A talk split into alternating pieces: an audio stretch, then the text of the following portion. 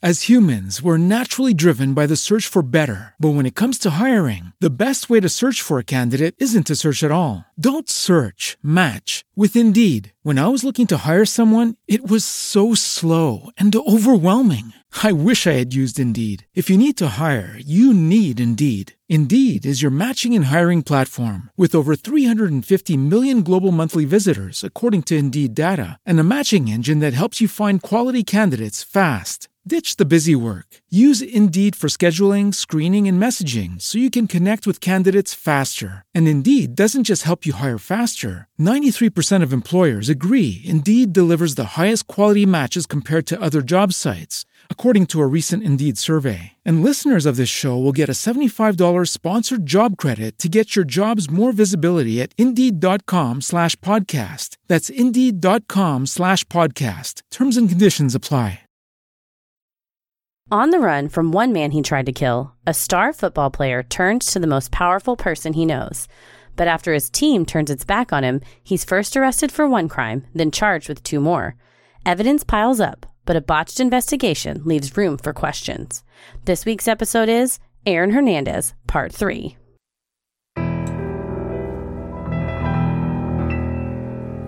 A bump in the night, your heart fills with dread. Probably a murderer who wants you dead.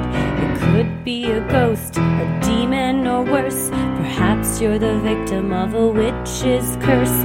It's hopeless, you're doomed. You'd call a priest if you could. You'd rather just listen to who? Sinisterhood.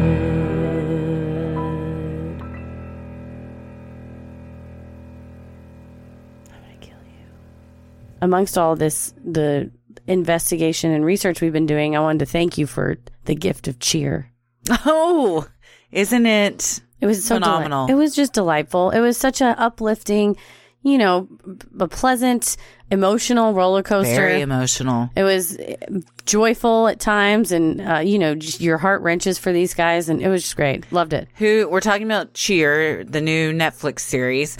Heather and I got to go to the Oprah 2020 Vision Tour this weekend, which was inspiring, phenomenal. She is a world renowned speaker. She's- My God. It's, it's, you were in the presence of someone great. We just said afterwards, she is just an expert. I mean, she's perfect. Perfect. Yeah. Perfect. Flawless delivery. You could see any semblance of a possible stumble. There was none. Mm-hmm. No, She was perfect. She was great. The whole thing was awesome, and some of the people from Cheer were in the audience with the coach Monica, and Oprah brought them on stage. And Jerry, my personal favorite, is he yours as well? Oh, protect him at all costs. Did did Matt talk for Dallas, and I died. You hadn't got there yet, No. but I took video and pictures because I fangirled out big time. And then I just looked for them in the crowd. The rest of the time, I was like, "What if we run into them on their social media, it shows them like the things, you know, when we did a dance along there, Mm-hmm. Julianne Hough came out and did a dance along. Uh, she did not do a Reiki healing exorcism session. If you saw that on social media, Julianne Hough dancing the was though. It got your blood flowing. I was I had to take my sweater off. I was sweating. so the Oprah 2020 Vision Tour is an all day wellness event with multiple speakers. Tracee Ellis Ross was there. she was great. She- oh, amazing. Julian so, Hough. so fun. Oprah talked about her life, and then they have a little dance uh, break to Yeah. kind of get your blood flowing, so you don't fall asleep after lunch. So it was overall. And the cheer people on their social media were dancing. They were doing the dance that we were doing, so I was like, we danced along with them. But We that did. show, We also had a moment of meditative silence with them. We Yes. experienced that with them. the so big quiet, I feel connected to them even more than I did before. we are best friends with the cast of Cheer. Full I stop. fully believe that I c- can find Jerry and be friends with him. He goes to the University of Louisville now. I looked him up on social media. I did. I followed him though. Still could happen. Still could happen. We'll find him. If he Not comes as back. easy as when they were in Navarro. So he came into town for for this. Uh huh. Good for them. Yeah.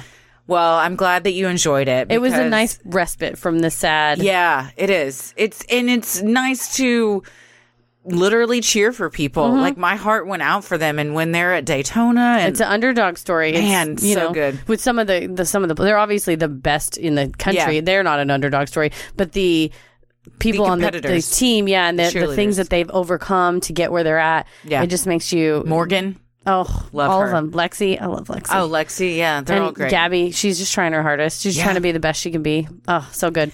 Y'all watch Cheer, especially if you need a break from hearing about uh all the stuff we're talking about. all the stuff that's about to talk about today. But we do, I feel like it, we owe it to the victims in this case. We're going to power through and cover the trials, what happened in their trials, and I think what went wrong. What went wrong in the trials. Yeah, lots of stuff went wrong. Well, I'm Christy, I'm Heather. and let's get into it.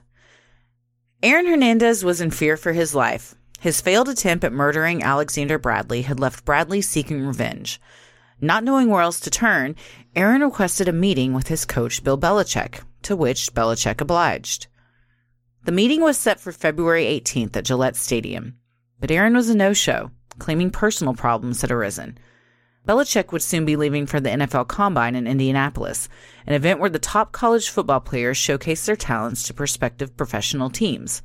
Despite a hectic schedule, however, Belichick once again agreed to meet with Aaron, provided he come to Indianapolis. Well, at this juncture, they've offered him $40 million. So if you're a $40 million star tight end, it's like, I have uh, some very intense personal problems. You want to know what it is, if he's going to get arrested or if he's going through substance abuse problems or something, so you know if your investment's about He's to an he's an investment to them, and yeah, sure. he's he's property. Pretty much.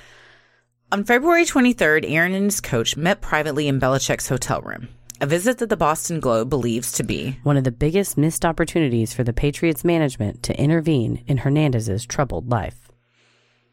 While the two men were the only ones present for the meeting, Aaron's agent, Brian Murphy, later testified before a grand jury that Aaron had shared some details with him of what transpired, according to the Globe.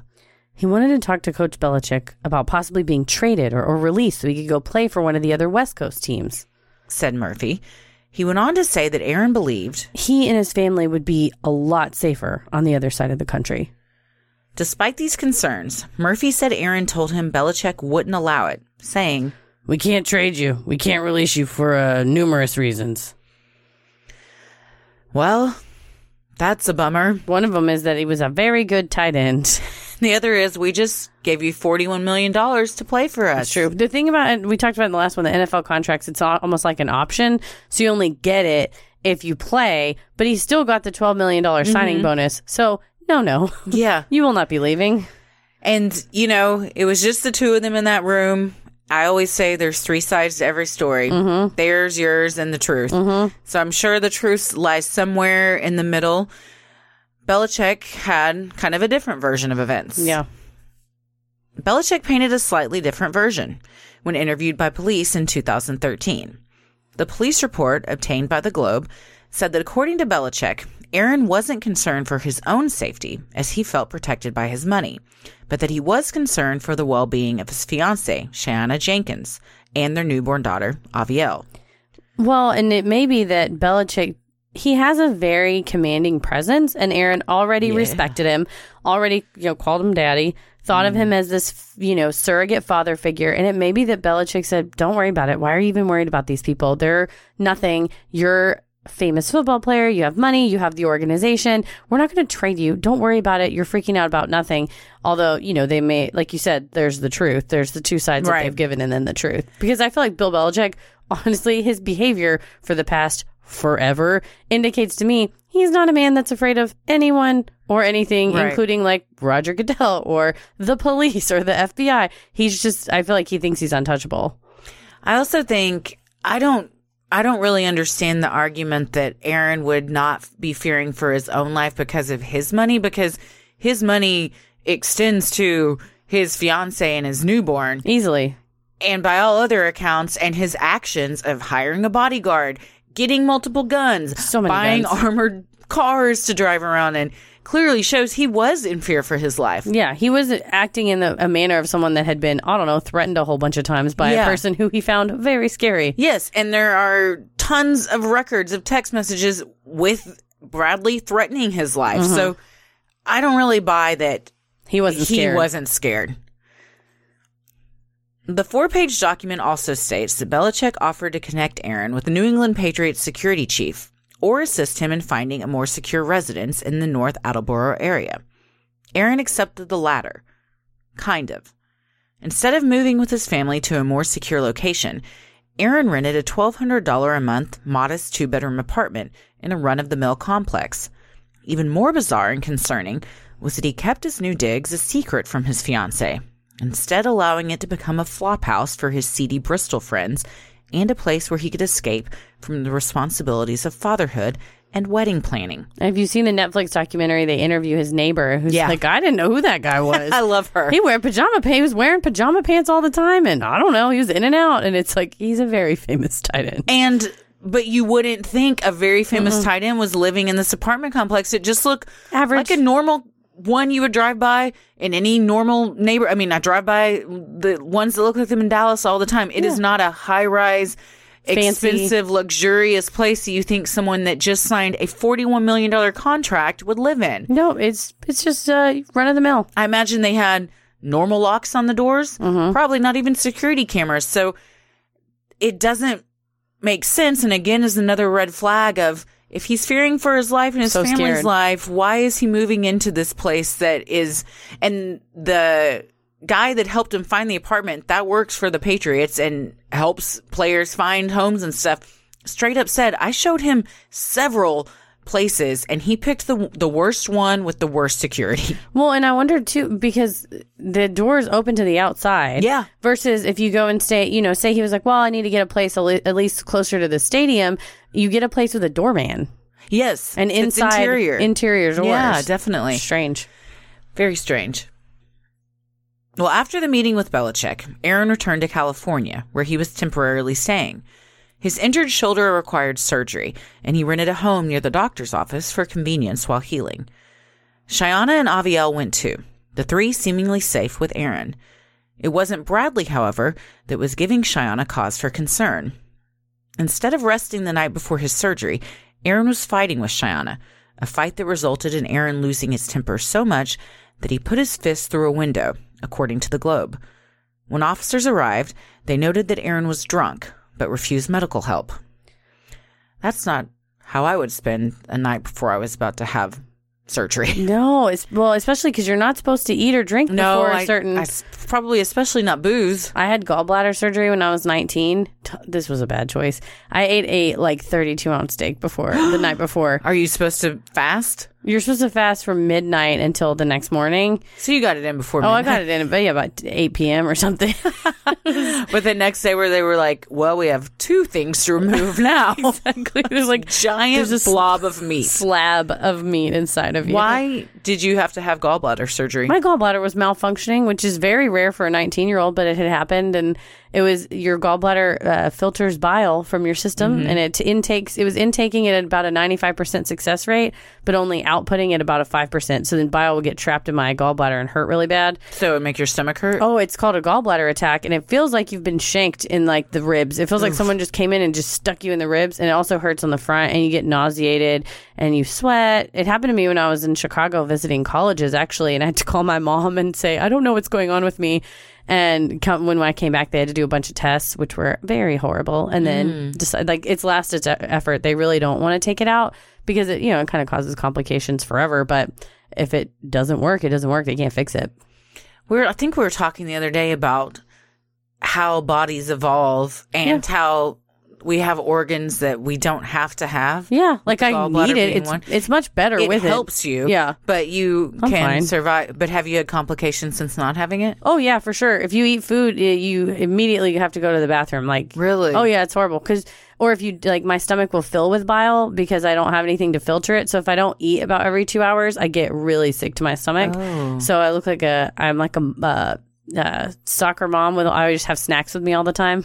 Hey, you know what? Everyone I loves it. that. Paris loves it. We'll be on a plane and he's like, "Oh, man, I'm, you, do you have a granola bar?" I was like, "Oh, I have several granola I have bars." cheese sticks. I have Yes. crackers. Do you want a juice box? I have I've got it all. Well, I have a, my carry-on bag is a cooler and it's just filled with orange slices. Um, that's everybody.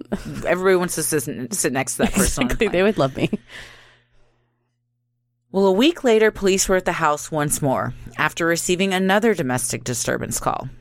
Aaron, who was now recovering from surgery, was again drunk. After confirming Shayanna and the baby were safe, the police left, with no further actions being taken. So clearly, he's in a state of drinking to excess and raging out and getting maybe not there were no reports of him being physical with her, but he's punching windows and walls and doors and stuff like that.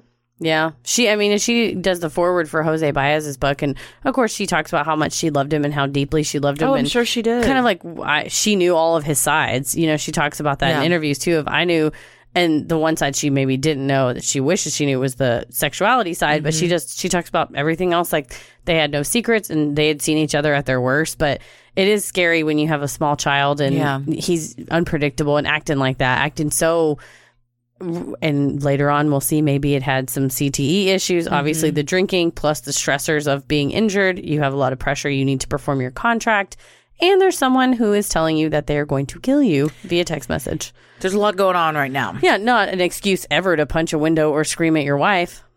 No, but maybe you could see how How he got there, what, what especially his thought process is. you have this mix of hor- of stressors, and you pour a bunch of booze on top of it. yeah. it. Drinking leads to drama. That's what uh, some of my friends in college used to always say. and I'm like, you know what? Nine times out of ten, you're For right. sure, yeah. Somebody ends up crying, or yeah. Yeah. Or it's just like I've had a lot of fun nights with drinking involved. I've had a lot of not fun nights. Mm-hmm. The worst drinking. yeah. And the next day So is bad. always so bad. I rarely drink now. Yeah, I can't drink to excess now because I have acid reflux. Oh. so if I have like two glasses of wine, the acid reflux is too much. I can't like get really drunk.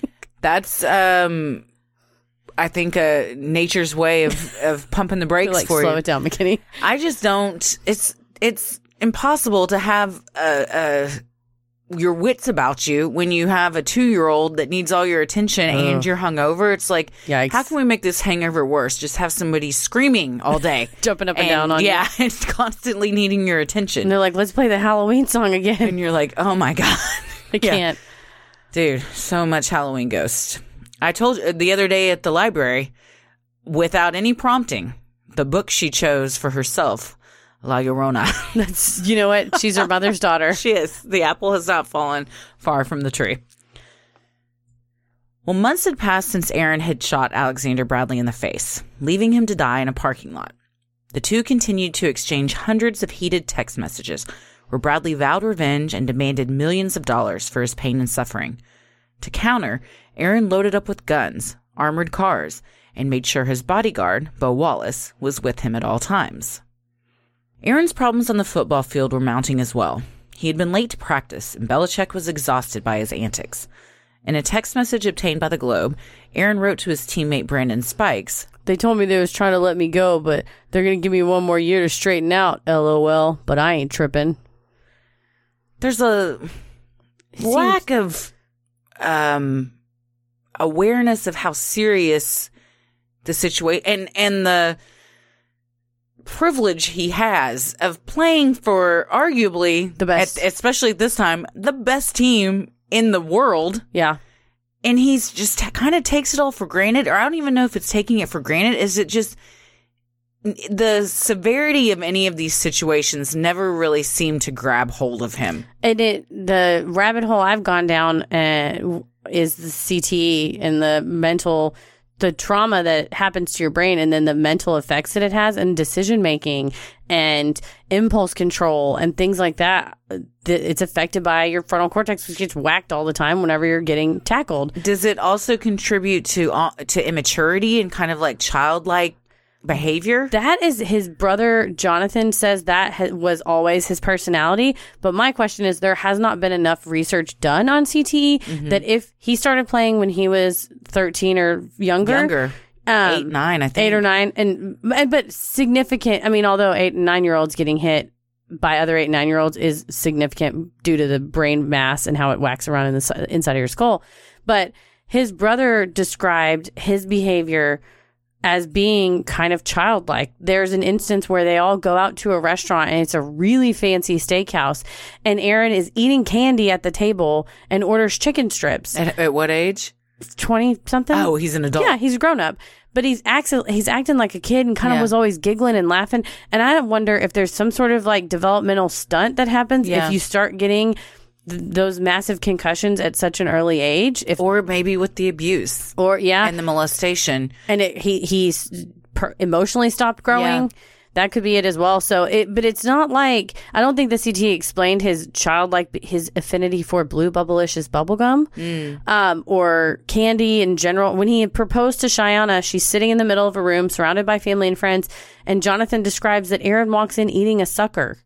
It's an important event where you're proposing to your girlfriend, and he's eating candy. It's so all everything's very just nah, nonchalant. lackadaisical, yeah, and very no- nonchalant. So, and then when we see when he begins committing these crimes, that it's like, that's just another thing I did, yeah, and not grasping the severity. There's that's there's a lot of disconnect between like this is a serious moment, this is a serious event, and just like something he does every day that's not a big deal. yeah. I don't think, and I, you know, never. Although Jose Baez perhaps would have argued, but I don't think there's any argument to be made that he wasn't mentally competent to stand trial or that he was not guilty by a mental disease or defect. I don't think that at all. I think he's fully culpable for his actions, but I think it's always helpful when Yeah. we have a person commit great acts of violence to say, what contributed to this? What, Yeah. you know, it's not an excuse, it's what contributed to it. Mm-hmm. As humans, we're naturally driven by the search for better. But when it comes to hiring, the best way to search for a candidate isn't to search at all. Don't search, match with Indeed. When I was looking to hire someone, it was so slow and overwhelming. I wish I had used Indeed. If you need to hire, you need Indeed. Indeed is your matching and hiring platform with over 350 million global monthly visitors, according to Indeed data, and a matching engine that helps you find quality candidates fast. Ditch the busy work. Use Indeed for scheduling, screening, and messaging so you can connect with candidates faster. And Indeed doesn't just help you hire faster. 93% of employers agree Indeed delivers the highest quality matches compared to other job sites, according to a recent Indeed survey. And listeners of this show will get a $75 sponsored job credit to get your jobs more visibility at Indeed.com slash podcast. That's Indeed.com slash podcast. Terms and conditions apply. Judy was boring. Hello. Then Judy discovered ChumbaCasino.com. It's my little escape. Now Judy's the life of the party. Oh, baby, Mama's bringing home the bacon. Whoa, take it easy, Judy. The Chumba life is for everybody. So go to ChumbaCasino.com and play over 100 casino-style games. Join today and play for free for your chance to redeem some serious prizes. ChumbaCasino.com. No purchase necessary. Void where prohibited by law. 18 plus terms and conditions apply. See website for details. Well, Aaron's commitment to football appeared to be faltering. Instead of mentally and physically preparing for games, he appeared to be focused on beefing with Bradley and hanging out with his bodyguard and another questionable character from Bristol, Carlos Ortiz. Both Wallace and Ortiz were ex convicts, and the two men and Aaron frequently drank and did drugs together at Tanya Singleton's house, Aaron's beloved cousin. And he's regressing too when he was 16 to go and drinking at Tanya's house. that's where he's comfortable, man. He kind of found this comfort zone and he never, he went away and did things. He went to Gainesville. He went to Boston and he's, you know, but he always goes back to where he was most comfortable and his roots. No matter how big he got and how much money he was making, he seemed to be more comfortable living this street life Yeah. with a bunch of just like shady characters that might as well be, uh, you know, in jail. Yeah. There I mean it's almost like characters from a sitcom. It's like who Yeah. two ex convicts that are hanging out with him and will kind of do his bidding or kind of do whatever he wants them to do. And you couldn't I mean it's it's like fictional characters almost. They're like offering him drugs, drinking with him, driving him and so you just wonder why was he so attracted to this life? Yeah. I don't know.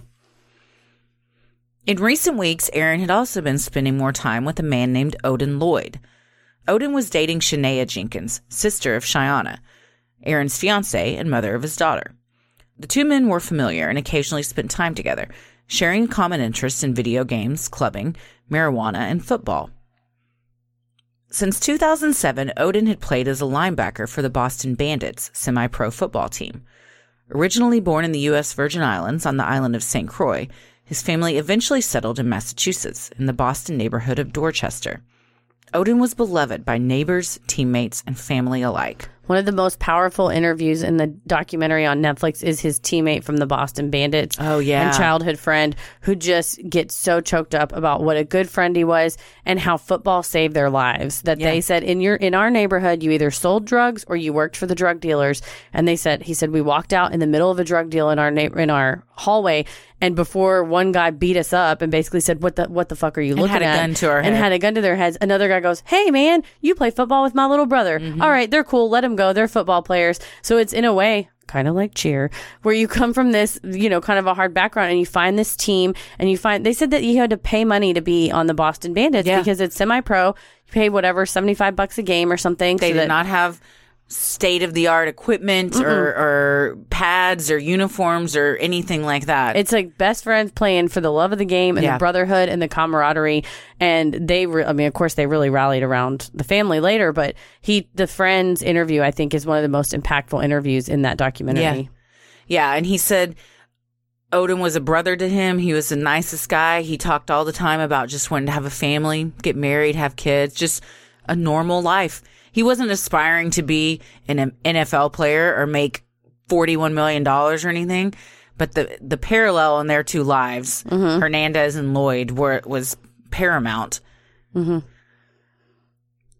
Well, on June 15th, 2013, Aaron, Odin, and a few other friends had been at the club Rumor in Boston. Aaron had started a fight with some men. Once the fight died down, Aaron allegedly spotted Odin talking with the men he had just fought. Other patrons witnessed Aaron and Odin exchange words, and Aaron storm out of the club angrily. The next night, Aaron, Shayanna, and some friends celebrated Father's Day at a restaurant, racking up an impressive bill comprised largely of alcohol. Shayanna would later testify, We were both intoxicated. according to the Globe. She would also say that several times throughout the dinner, Aaron used her phone to text both Wallace and Ortiz, demanding they come to town so the three men could party. At the same time, Aaron was also texting Odin Lloyd. Is this when he texted Wallace and Ortiz, you can't trust anybody? Um, I don't know if he texted them that, but he was texting, I'm looking to step out. Get up here. Where are you? Get your ass up here right now. Clearly, there was something going on. Yeah. He was also texting Odin saying, I'm coming to, we're coming to pick you up. You're going to come hang out with us. According to the Netflix documentary Killer Inside, Aaron first texted Odin at 9:05 p.m., saying he was coming to pick him up. After meeting up with Wallace and Ortiz, the three men drove to Odin's house in a rental car. The neighbor's video surveillance cameras captured Aaron, Ortiz, and Wallace as they pick up Odin at his house in Boston around 2:30 a.m. I mean, red flags would be going off for me too. Who wants me to come hang out at 2:30 in the morning? No, and uh, Aaron was very impulsive and would say, "We're going to go party. We're going to hit the clubs." But this is the first. I think the rental, the renting of the car, is the first in a series of. I think it in it clearly shows premeditation, mm-hmm. but also. I don't even want to call it stupidity. It's almost like a full disregard. It, either he thinks he's untouchable because of how it was in college, mm-hmm. or he just doesn't have the faculties to think through his actions of he rents the car under his own name. There's photographs of him renting the car. Yeah. He returns it himself. He's texting. He's leaving this text trail. I think he does have the the forethought though of realizing the car was the thing that got me in trouble in Boston in 2012 and I had to go hide it in my cousin's garage. So I'm going to be smart this time and not use my own car. and rent a car with my own But then credit but card. that's where the thought stopped. And then it just became I don't I don't know, maybe it is just stupidity or maybe it is this untouchable thing, but clearly no one there was a, a mastermind no. on, No. how, on how No. to not get caught doing this. It was like uh, how to not commit a crime 101. Yeah, he. I mean, it's just piece of evidence after piece Yeah, of evidence. It's wild. Odin had a feeling that something wasn't right and began texting his sister, letting her know where he was. At 3:07 a.m., he sent. Do you know who I'm with? 12 minutes later when she asked, Who? he replied. NFL. 4 minutes later at 3:23 a.m., he would send his final text, which read, Just so you know. But you know, whenever you're in that situation where you're worried for yourself, you're thinking, "Who's awake?" Because she was clearly awake. She responded, Yeah. to know where, and they had picked him up from the house where he lived with his mom and sister. And what a feeling when you know in your gut something is not right. This is going to go down. and I am in danger and there's really not much I can do except send a text so somebody knows where to look To find me. or yeah, or who to look to in the event that something goes wrong. But he's in a car trapped Mm-hmm. with three men that are dangerous, two especially. Mm-hmm. What do you do? yeah, and I I wonder when they decided. I think they decided to kill him all along. Don't you think? I think they picked him up with the intention to kill him. Yes. Yeah. I don't think it was we're gonna have a chat with him and he because at the end of the day, Odin didn't do anything. I mean, It was a perceived slight again. we'll see in the trial. The prosecution doesn't have a motive why this even happened. Nope. no motive has ever really been established other than people witnesses say they kind of got into an argument the night before Mm-hmm. is that a reason you would kill someone well we've seen aaron's pattern perhaps Yeah, and it sounds like Alexander Bradley served that role of stopping him from getting into fights with people, and he's not around. So now Aaron's just getting into fights and wanting to uh, maybe take out this uh, rage and the nerves he has of, well, someone's going to kill me. Well, I can just kill someone. yeah Yeah. around 3.25 a.m a surveillance camera showed a car driving into an industrial area in north attleboro a mere mile from where aaron lived the area was mostly gravel and away from public view Between 3:23 and 3:27 a.m., nearby workers heard several gunshots. Around 3:30, the same car was seen driving away from the area. Prosecutors would later say it had one less passenger in it than when it arrived. Just instance after instance, they're caught on surveillance footage. Yeah. They're being, their cell phones are getting pinged. You know, they can triangulate where your cell phone has traveled. If you again, I do think they picked him up with at least Aaron was like this is going down tonight. But that's where it stopped as far as planning. He hadn't scouted out a location.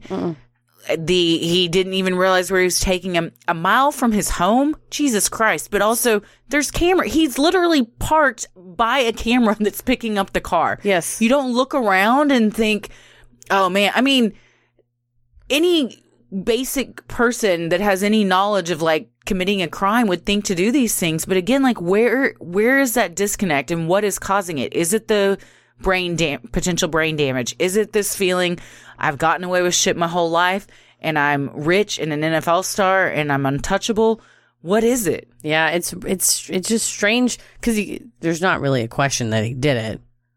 uh not in my mind. No. On the afternoon of July 17th, 2013, around 5:30 p.m., a jogger made a grisly discovery as he was taking a shortcut home. He saw a figure lying in the gravel pit and, upon further investigation, realized it was the lifeless body of a man. When police began investigating the victim, they realized the connection to Aaron.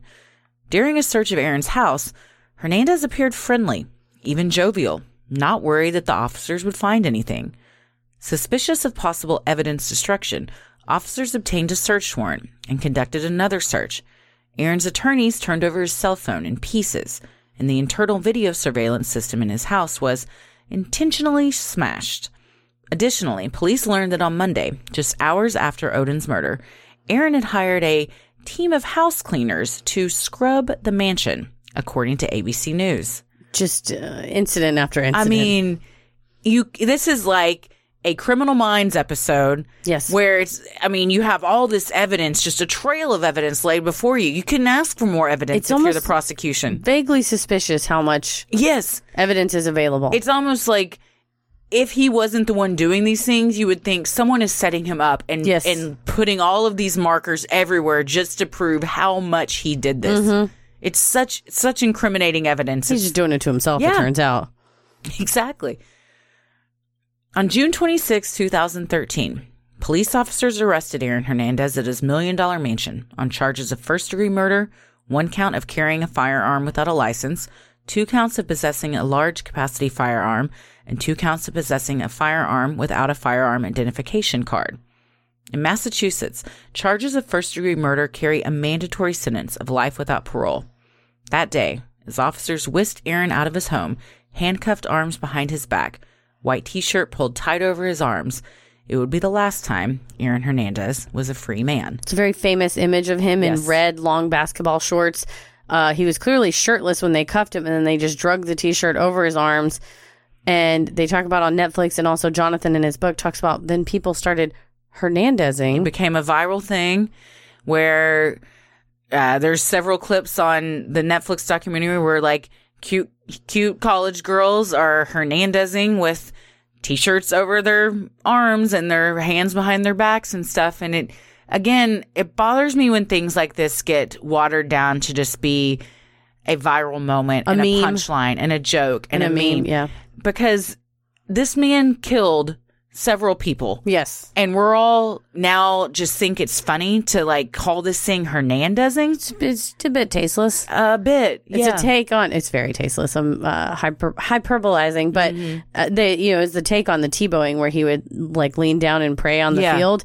But you, you know, you'll. I always just try to look back at not look back, but you know, you look at something like that and say, "This is." This is a monster kind of a person. This isn't something I want to like chuckle about. Not that I don't have a sense of humor. I think I have a pretty sick sense of humor. But when it comes to something like it's almost it light it's like lightening it. It's Yeah. like you said, it like takes away the gravity of the scenario of this man is arrested for in cold blood executing theoretically kind of his brother-in-law you know a, a family member a person beloved by the community uh not that you know any party person's life that's taken that they deserve it but it's one of those where it's not like there was a self-defense or there was a fight or a, a confusion. It was he purposefully took someone out and executed him. It's not really like a meme kind of thing. Imagine being Ursula Ward, yes. Odin's mother, who is just the whole distraught and heartbroken. And you see college kids and adults laughing on the internet, Hernandezing. yeah. The reason he's getting arrested is because he shot her son six times. Mm-hmm. That's definitely not a, a, Funny. a meme worthy to her. no So I- think about the victims in these cases before you do something completely asinine that's spread across the internet forever. Once Yeah. it's out there, it's out, it's out there. I wonder who the people are in those pictures that were on that Netflix documentary. And they're like, oh shit, that was me. That was 13 years ago. Or not 13. It was in 2013. I don't even remember doing that. Yeah. But it is out there forever. I just, I don't know. It kind of, it, my question is like, from a moral perspective, does it, it sort, maybe you do it to soften the blow to yourself. You know, it's a way to deal with it in an unhealthy way, arguably in a harmful way. But also, does it, the effect that it has on others, that it becomes like a funny thing? Hot take. I'm not a fan of uh, Jeffrey Epstein memes. I don't love those. Me either. I'll tell you right now, I'm real sick of seeing the uh how how many ways can we put Epstein didn't kill himself in like I we were at um Trinity Grove last night for dinner. And on a date an older couple on a date or perhaps married whatever their relationship was they were on a date. They were holding hands. They were clearly an older balding man, heavy set, just wearing a t-shirt, big old bold letters. Epstein didn't kill himself. Wow. I'm like it. Ta- I turned to Tommy. I go. It takes a certain individual to on date night decide this is what I'm going to wear. Well, and I get it, and it, it's technically if the, there was a some sort of government cover up and a conspiracy, we want to like bring that out. But there's some some like memes that are out there that you're Yeah. just like, at some point you think I think it desensitizes us to some heinous stuff that happened, and maybe I'm speaking out of two sides of my mouth of a person that hosts a podcast about a lot of crime and also cryptids and stuff. Let's not leave Nessie out of this, but you know, you're it, does it desensitize you to hear about it? I mean, I think and hopefully you and I do a, jo- a good job of this that we do try to think about extrapolate how did this happen, what how, what the effect it has on the victims, what effect the laws and the changing and in this case a huge change in the law will have on society going forward, and it's less gawking and maybe more invest not investigating but like introspection on on something. But yeah, I don't know when you, you see people Hernandezing, you're like like you said. I don't think Ursula Ward thinks that's very funny. No, and even there's a uh, Lorena Bobbitt documentary out right now, and we've gotten a lot of messages about Yeah, we got to cover that. how and yeah definitely but again it's one of those things where until you start diving into it you don't Yes. realize what happened to this woman Yes. and she became watered down to a punchline Yes. Mm-hmm. an snl sketch the same thing that happened with monica lewinsky i was talking about this with friends the other night you know like if you really like she was a 20 21 year old intern who was dealing with the most powerful man in the united states Mm-hmm. And con- confiding in what had happened to a friend of hers who she didn't realize was recording all her freaking conversations Yep. and betraying her like that is sad and that is uh, it's something that she became just a punchline, a line in a song. I will defend Beyonce till the day I die. She became a lo- Monica Lewinsky all over her dress. You know, Yeah. like it just became this punchline instead of like thinking about these people as victims. Well, I think the hard thing is, especially the internet, you want to have people want to see an article and they just like comment. They just say the first thing. Mm-hmm. And it's easy to make a snap judgment. Like I always say, law school warped my brain. And I'm always like, I'm going to need more information before I can make a decision on that, which is probably not good. I think a lot of times you should just follow like your first instinct. But when it comes to distilling stuff down, it's just easier to swallow, right? It's, e- it's easier to digest and say, oh, ha ha ha, it's funny. She cut her husband's penis off, and here's a bunch of jokes based on that. And I don't know. Like I said, we're comedians. We make fun of ourselves a lot, and mm-hmm. and I think stupid things in the world. But when it comes down to like somebody got hurt, or somebody was abused, or someone was a victim of a crime, it's like you know that's maybe not the, the easiest way to deal with it is making a meme, and that's maybe not the best way. I think people get, and I, we see it in comedy shows all the time. Like people laugh when they're uncomfortable or mm-hmm. nervous, and True. they don't know how to handle things. And I think maybe for some, like compartmentalizing and like kind of distancing themselves from like this is an actual thing that happened, oh, and yeah. turning it into like a joke makes it less real. But it's very real to the people it happened to in their families. Yeah, everybody's. You're here's the thing. You're allowed to make fun of whatever you want. Yeah, it's a But free world. It's what does that? Ref- the question is, what does that reflect on you? Yeah. Yeah. I mean, and that's the thing with comics all the time. There's so many famous stand up comics They're like, nothing's off the table. You can make, anybody can be made fun of. Every race can be made fun of. Every Religion. sexuality, every religion, anything can made, be made fun of. Sure. Yeah, There are repercussions to that. exactly. And if you don't get booked places because you decide you want to go on a rant about Muslims, then guess what? That's eh, that club has that right. So I think it's a personal line each person has. I know mine. Yeah. You know yours of what we don't cross. No. And It is a. Ref- I think it's that. the things you say is a reflection of your who you are. Yeah. And if you care, and I, it's a whole thing. We're like way off topic, but whatever. but the whole thing about like Dave Chappelle and he went off on this like transphobic rant, and then in Mm-hmm. the next special thought, he was like thoughtful and said, you know, someone said this genuinely hurt me. Like I loved you as a comic, and I felt like you turned on me. Then of course, then he had another special, and it went a whole nother way. And so that's, th- but you, that's the thing you have to grapple with is you can say whatever you want. I say this all the time. You can say whatever you want. Freedom of speech means you're free to say whatever you want. Doesn't mean you're free from the consequences. Right. So, like you said, if you're not going to get booked or people don't like you, that it is what it is. yeah, and you can Hernandez all all day long, but if uh, you might get talked about on a podcast for being kind of a dipshit for doing it. Kind of a dipshit. That's a fair. I think it's a fair assessment. Well, just 90 minutes after he was arrested, the New England Patriots announced they were dropping Aaron from their roster. Robert Kraft, owner of the Patriots, was quoted as saying, Following Aaron's arrest, I read a number of different accounts of how things transpired in our organization. Let me be clear. We decided the week prior to Aaron's arrest that if Aaron was arrested in connection with the Lloyd murder case, that we would cut him immediately after. The rationale behind that decision was that if any member of the New England Patriots organization is close enough to a murder investigation to actually get arrested, whether it be for obstruction of justice or for the crime itself, it is too close to an unthinkable act for that person to be a part of this organization going forward. Well, that's fair. I think it is fair. I do wonder had they gotten more involved when he went to Belichick and said, I fear for my life, blah, blah, blah, blah, blah.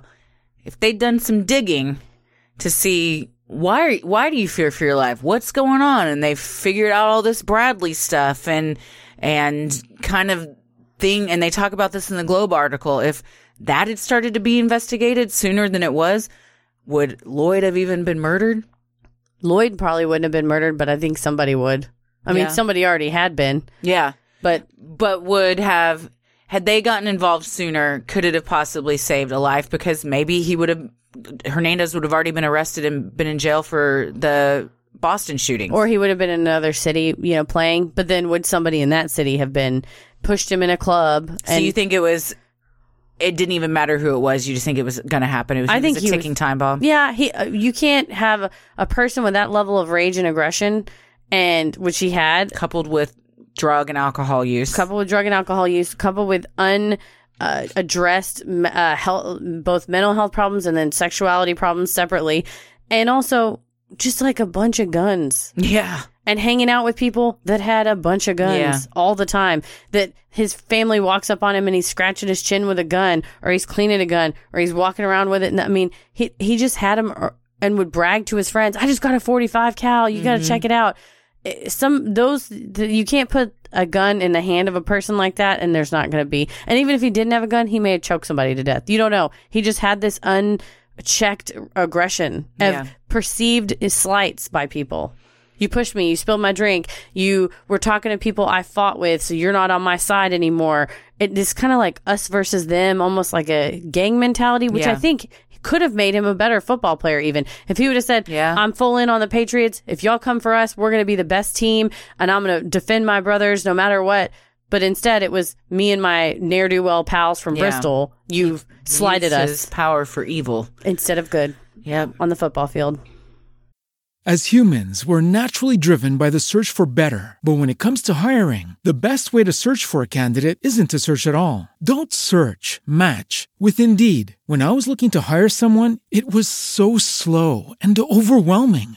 I wish I had used Indeed. If you need to hire, you need Indeed. Indeed is your matching and hiring platform with over 350 million global monthly visitors, according to Indeed data, and a matching engine that helps you find quality candidates fast. Ditch the busy work. Use Indeed for scheduling, screening, and messaging so you can connect with candidates faster. And Indeed doesn't just help you hire faster. 93% of employers agree Indeed delivers the highest quality matches compared to other job sites, according to a recent Indeed survey. And listeners of this show will get a $75 sponsored job credit to get your jobs more visibility at Indeed.com slash podcast. That's Indeed.com slash podcast. Terms and conditions apply.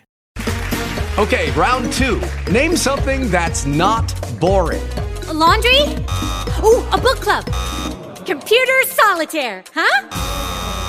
Ah, sorry, we were looking for Chumba Casino. That's right. ChumbaCasino.com has over 100 casino style games. Join today and play for free for your chance to redeem some serious prizes. ChumbaCasino.com. No purchase necessary. Void where prohibited by law. 18 plus terms and conditions apply. See website for details. Coach Belichick read a seven minute prepared statement to the press before addressing his team in private. Patriots player Dane Fletcher recalled to the Globe how Belichick was very clear about his views on the former tight end. He's not part of this team. He will not be spoken about in this locker room. Yeah, they said he was basically like his name doesn't get mentioned. He it's we will not talk about this. This is something that is is not even up for discussion. The organization did a free jersey exchange. Yep. You can bring your Aaron Hernandez jersey in. Uh, and I bet there's murderabilia places that sell those. Oh yeah, and I bet yeah, or just people hung on to them and sold them on eBay and mm-hmm. stuff. But yeah, it's they they didn't want his that name on the back of their jersey. And I think isn't one guy in the Netflix documentary that said that really sucked for me because my last name is actually Hernandez, and I was excited to have a jersey jersey, yeah. with my own name on it, and now I have to get rid of it. But yeah, they were ready to scrub his existence. Yes. And they took down his all his accolades at his high school, mm-hmm. which when his mom told him that when in jail, apparently that really affected him. yeah. He's like, "What? They're even doing that?" Like, Your legacy is yeah, gone, man. Yeah, They're, it's like we don't want you to have any ties to our organization. While Aaron sat in jail awaiting trial for the murder of Odin Lloyd, police officers in Boston became suspicious. A year earlier, they had been investigating the murders of Daniel De Abreu and Safiro Furtado, two men who had been gunned down outside a nightclub in Boston. At the time, police had searched video surveillance footage of the club, where the men were last seen on the night of the murders. They had been surprised to notice Aaron Hernandez heading into the same club as the victims, but shrugged it off as a coincidence. But when Boston PD detective Mark Sullivan now saw Hernandez arrested for another murder a year later, he began to think the football star might have had something to do with the unsolved Boston shootings. With his suspect in custody awaiting another trial, Detective Sullivan had plenty of time to gather evidence and make his case against the former tight end. Jose Baez paints this as for no reason, no reason other than Mark Sullivan saw Aaron Hernandez be arrested on TV that he just uh, the Boston PD starts to force the pieces of the puzzle together. I would argue that's pretty good investigative detective work. Yeah, I wouldn't think that it's unrelated. If you have p- people murdered by gunfire and you see a person who was at the scene murder someone by gunfire, it's not uh, unthinkable to connect the two. No, not at all. Had it been a regular Joe Schmo, I would imagine, I would hope the same outcome of somebody saying, this guy was here at this time and here at this time. Possibly these things are connected. I think so. I think you're a bad detective if you yeah. don't. yeah. In addition to arresting Aaron for Odin's murder, several of Aaron's known associates were arrested as well, including his two friends, Carlos Ortiz and Ernest Bo Wallace. Ortiz let officers know that Aaron's second residence, the apartment in Franklin, Massachusetts, may contain some evidence the police would find interesting. Upon searching that location, officers found clothing and some ammunition that officers believed would connect Aaron to Odin's murder. Despite his cooperation with police, Carlos Ortiz was charged with accessory after the fact to Odin's murder. Probably because he knew where the evidence was I mean, located. yeah, he may have cut some kind of deal. Also, how quickly your friends will turn on you. Those friends that that I mean, how surprising. The ex-convicts who all you did was do drugs with and do nefarious acts, they turned on a dime on you. Suddenly, like, do you want to know where the clothes are that he wore the night? I can point when, him to him. when threatened with their own uh, Freedom, yeah. yeah. In late June 2013, police continued to search for evidence. One place they looked was the home of Aaron's most trusted and beloved family member, Tanya Singleton. As they executed a search warrant for the Odin Lloyd case, they were perplexed to find a cobweb covered silver Toyota 4Runner with Rhode Island plates sitting in her garage.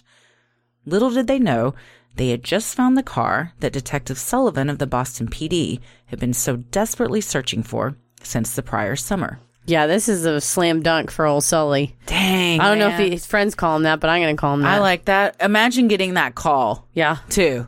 It's just like I, I you see it in TV shows and movies and everything. Just detectives that have that one case that they can't solve. There's that one missing puzzle piece, and then it comes together, and it's just this glorious like I did it. It's finally happening. We're gonna get this son of a bitch. And mm-hmm. to think, like I'm not crazy. This person didn't just disappear into thin air. It's been hiding this entire time. Where I there's no way I could have found that. No, we found it. It's finally, and it's so specific the silver Yeah. 4Runner with the plates and the cobwebs. So it's clearly hasn't been driven and it's around. Aaron's cousin. Yeah. Who you already are like, I feel like this guy is connected. and it was registered to Dang. a dealership for which Aaron had done a commercial. And the dealership said, Yeah, we gave him a 4Runner with the Rhode Island plates. Good Lord. On August 22nd, 2013, Aaron's case for the murder of Odin Lloyd went before a grand jury. One of the witnesses called to testify was Tanya Singleton. Prosecutors suspected that Tanya had assisted Ernest Wallace in fleeing to Florida after the murder. But Tanya's loyalty to Aaron was unwavering. She refused to testify and was charged with contempt of court. It's a powerful image of her with suffering from breast cancer, I believe. Yes, very uh, like Late stage. late stage, uh, had oxygen, you know, looked very sickly. Each time you would see her in another courtroom scene, she looked like she was going downhill a little bit more. And she still refused And the stress of being in prison. your your loved one on trial for murder, you're having to go up there already in a weakened state. I, I, I mean, I, I don't I don't know if it's right or wrong, Yeah. but I mean, I guess technically it's wrong. Yeah, I mean, it's loyalty. You, ha- you have you should do your due diligence as a fellow citizen. yeah, it, it's one thing to be loyal, but it's quite another to Withhold information? Yeah, I was gonna say uh, impede an investigation. Yeah. when there are families that are like, we just want to know what happened to our kids a year ago. So in that case, she legally can. It is her right to say no. I'm not going to answer any questions. So the the problem is she refused to testify. She did not invoke her Fifth Amendment right against self incrimination because if they said if you had the car, we're going to charge you with accessory, and she doesn't want to say yes, he told me that he committed a murder with this car, and I let him hide it in my garage, and he hid it in my garage last year because I knew it was a murder thing. That would be incriminate uh, testimony that would incriminate her, right? What she says is, "Oh, go screw yourself. I'm not telling you anything." In which case, they will hold you in contempt. And what does that mean? That means that the judge can lock you up for as long as it takes until you decide you want to talk. so did they lock her up? They did lock her up. I feel like they eventually let her out. Shayanna also didn't get locked up but got charged. But they, if you don't, if you either lie or don't testify, they will lock you up for as long as it takes for you to talk. So in her case, she was suffering from an illness, and I think they say, okay, well, we get it. We're going to move on. And honestly, after the grand jury proceedings, it's a moot point to hold her in criminal contempt uh, because they don't need her to testify anymore because Yeah. it's you know come out however they want. But that's the the difference between refusing to testify and being able to be held in contempt versus saying I am invoking my Fifth Amendment right against self incrimination because if I were to testify, you would then be able to lock me up.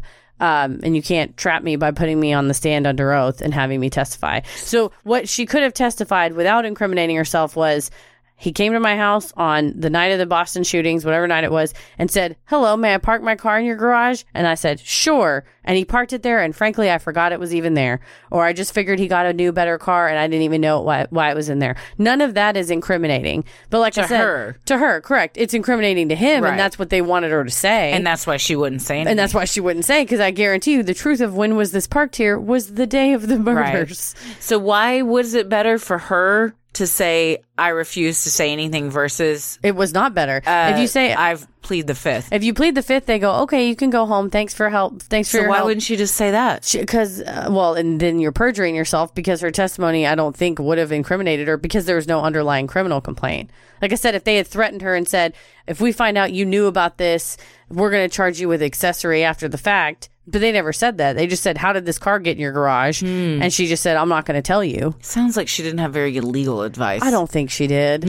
I think she was going on her own Yeah. accord. Um, street legal team. So yeah, or Aaron's maybe Aaron's lawyer told her. I don't know, I, but I, that's a conflict. I don't think he would be able to. Uh, yeah, advise her. adv- he would advise her get up there and tell the truth. Well, Shayanna Jenkins, Aaron's fiance, did testify in the proceedings. However, police believe she lied several times under oath. And on September 27, 2013, Shayanna was indicted on charges of perjury. Those charges were eventually dropped after her truthful testimony at Aaron's later trial. Yeah, perjury is where you lie on the stand. How could they tell she was lying? Um, I want to say there was text messages to the contrary. So they just flat out said, Girl, look at this. Yeah, they said, "Did you? Uh, did he text you and ask you about moving the gun safe?" And she said, "No." there is on the Netflix documentary there is clear surveillance footage of her going into the room. The text message is like hey um big box behind the theater screen in this room in case you're looking for it lol something to that effect. You see her coming out of this room with a garbage bag carrying it though like you would carry a giant box. So it's clearly heavy and you can see it's like a metal type of box struggling with it carrying out of their house Puts all of her the all of the footage is caught puts it in her car and drives off you can't argue with that No. no one thought to turn off these fucking cameras if you're going to be doing that kind of stuff So then they ask her all these questions and she lies. And then they go, cool, well, we have text messages, video footage. So then they say, so we see that you took the murder weapon and what happened? Well, I don't know what I did with it. Try that again. Well, I threw it in a dumpster. Which dumpster? Well, I don't remember. Well, they say, that's what little thing we call accessory after the fact, and we're going to charge you with that. And she says, I would like to say all the things about my fiance if you will not charge me because she wants to save her kid, right? You know, Yeah. she wants to stay home with her kid. So, dang spoiler alert. I think that's a good reminder of rarely are you asked a question on the stand that they don't already know the answer to. That's Abraham Lincoln. He that's famous a famous quote. oh, was it? Don't ask a question you don't already know the answer yeah. to. And if somebody, if a prosecutor is asking you a question, they already know the answer. If you lie, you're about to get a text message up. thrown up on that screen for everyone to see that you then have to answer to. Your Honor, may I approach the witness with the following evidence? Yeah. Is what you're going to hear. Yeah. Yikes. Yeah, so I think uh, it's a case where I think they thought they were a little bit smarter than they were. Yeah. Despite the loyalty of his family and fiance, the grand jury still indicted Aaron on all counts, including first degree murder. Aaron was to remain in the Bristol County House of Corrections while he awaited trial. While the Lloyd family waited for the criminal system to provide justice, they took action on their own, filing a wrongful death lawsuit against Aaron on December 19th, 2013. Meanwhile, Aaron appeared to have quickly adapted to his new life in jail, even seeming to relish and thrive in the structured environment. In a recorded phone call to his fiancee, Aaron sounded relaxed and content. My room is very organized. I have everything lined up perfect. Have my little trash in there, everything all folded. I always make a nice, perfect pillow. You know, it's actually cozy. I, I think I enjoy it too much. Yeah, and some of the calls, he doesn't seem like, God, I just want to get out of here. No, I mean it's very the on the Netflix documentary. There's a ton of calls in the Gladiator podcast that the Boston Globe has done. They have a ton of calls in that too, and they're kind of all over the place. And some, and this one, the, the replies like, "I cannot believe how just nonchalant you're." Behaving about this. Mm-hmm. I'm here caring for our daughter by She's growing up by without you. I'm dealing with all of this shit at the house, the the press. I can't leave the house without being hounded and everything.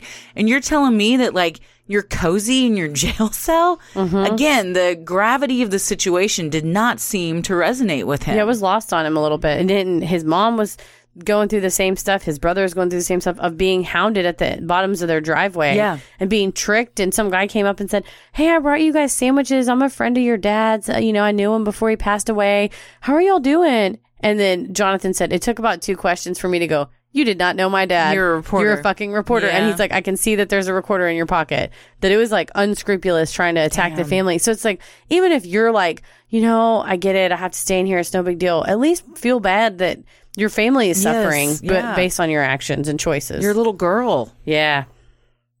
Jail time had also allowed Aaron the opportunity to reflect on his relationship with his estranged mother. He eventually decided to forgive her for marrying his cousin's ex husband, telling a friend in a recorded jail phone call, It used to ruin my life, but the only thing is, like, people do crazy things for love, and I, I understand. So, like, I can't judge because love makes you do stupid things. So again, he was coming to terms with a lot of stuff. He had a lot of time to think. It was very, it was a roller coaster of his emotions and his behavior, and the phone calls were all over the place. It was, some would be like, like a little kid, like excited to talk to his former teammates that he would call and stuff. There was some joking around with his. Some very inappropriate joking around I with his agent His agent, I believe, when he said, "Hey, they dropped you from the endorsement for Nike. for Nike," and then he goes, "Yeah, I don't think they want to put the Nike logo on prison clothes," and then they both laugh heartily. And then he says, "You think you can get me an endorsement with Smith and Wesson?" Ha ha ha. and then ha, they ha. laugh heartily. Wild. It's Again, it's, rough. just a joke to him. Yeah. And he knows he did these things. Mm-hmm. It's not as if he, I mean, there might be people that, that think he's innocent. I'm not one of those people. I Mm-hmm. think the evidence is just pretty, pretty clear cut. So he knows he did this and he's j- still joking around like as if he didn't. He's Mm-hmm. still claiming his innocence. So is he joking around to show like, look how innocent I am. I'm not even Worried. being serious about this. I'm not even worried. Mm-hmm. Is it one of those things where you tell yourself the lie so much that you start to believe it? or he, like you said, we said he's emotionally stunted Yeah, or and he's behaving like a kid. the brain damage doesn't allow him to like really grasp what's going on. Something. He's it's it's like we said, you can never know how you would act in that similar situation. But I think humanity, you know, humans, we can say that seems aberrant. That seems different than what I would expect to see. We've heard a lot of recorded jail phone calls Mm-hmm. and rarely are they like this. Even with like convicted serial killer, like the Bundy tapes and stuff. He admits to everything, but he's a, a psychopath, a serial killer. Maybe, maybe Aaron's also a bit of a sociopath. I don't know. I don't, uh, yeah, or something was going on that it's just Some not clicking. stuff. Yeah. It's not clicking. Aaron spoke to his mom regularly while behind bars. Some of the conversations would be heated, rehashing old wounds, while others were friendly, reminiscing about better days. Still, Aaron seemed to enjoy the break from his pre jail life, telling her in one phone call, Jail doesn't bother me. I've been the most relaxed and less stressed in jail than I have out of jail. I think he thrived on structure. Yeah. His dad was alive. It was very regimented. I mean, like we talked about in the first episode, he wouldn't they had to you know do throw 500 baskets before they could even leave the house they had it was just very structured and and regimented routine even football is too mm-hmm. your coach is doing stuff. Practice at this time. Yeah. We're going to do scrimmage at this time. We have a game then. You're going to eat then. Get study then. Yeah. that's what he needed was like structure and routine which he could have got had he chosen i mean i can't imagine someone more structured and routine than bill belichick Yeah. what he demands of his players but also in jail he there probably was a sense of relief like i'm not having to be on the lookout for bradley constantly gonna kill me i don't have to worry about all these responsibilities people tell me when to get up they tell me when to eat they tell me when to go to sleep Tell me what to eat. yeah, tell, I don't have to make decisions When I work for out. myself. It's all kind of handed to me. Mm-hmm. It's it's It makes sense why he would fall into, you know, fall into enjoy that familiarity. yeah. As humans, we're naturally driven by the search for better. But when it comes to hiring, the best way to search for a candidate isn't to search at all. Don't search, match with Indeed. When I was looking to hire someone, it was so slow and overwhelming. I wish I had used Indeed. If you need to hire, you need Indeed. Indeed is your matching and hiring platform with over 350 million global monthly visitors, according to Indeed data, and a matching engine that helps you find quality candidates fast. Ditch the busy work. Use Indeed for scheduling, screening, and messaging so you can connect with candidates faster. And Indeed doesn't just help you hire faster. 93% of employers agree Indeed delivers the highest quality matches compared to other job sites, according to a recent Indeed survey. And listeners of this show will get a $75 sponsored job credit to get your jobs more visibility at Indeed.com slash podcast. That's Indeed.com slash podcast. Terms and conditions apply. Lucky Land Casino asking people what's the weirdest place you've gotten lucky? Lucky? In line at the deli, I guess? Aha, in my dentist's office. More than once, actually. Do I have to say? Yes, you do. In the car before my kids' PTA meeting. Really? Yes. Excuse me, what's the weirdest place you've gotten lucky? I never win and tell. Well, there you have it. You can get lucky anywhere playing at LuckyLandSlots.com. Play for free right now. Are you feeling lucky? No purchase necessary. Void where prohibited by law. 18 plus. Terms and conditions apply. See website for details. Well, however, it wasn't all rose-colored glasses. Occasionally, Aaron would exhibit bouts of rage by banging on his cell door and screaming loudly, according to the Globe. He showed signs of depression in many of the phone calls to friends and family on the outside, telling one of his Bristol friends, Freedom. That's not what I miss. It was the same thing I missed when I was on the streets. Aaron didn't elaborate further on what that thing was. What do you think it was? Oh, marijuana? No, I think it was. Dudes? I think it was a f- purpose, Oh. maybe, or just having a sense of belonging. When I was on the streets. Uh, to me, when I was on the streets means him living his life in Connecticut. But that's all speculation on my part. It was the same thing I missed when I was on the streets. Hmm. Because he then goes on when he's talking to his cousin Tanya and showing like more honest and vulnerability, saying, I'm just one empty person. I've been like that for so long. Maybe his family? That was the ultimate structure, and that sort Yeah. of fell apart when his dad passed away and his mom married his cousin's husband. I think he did feel empty.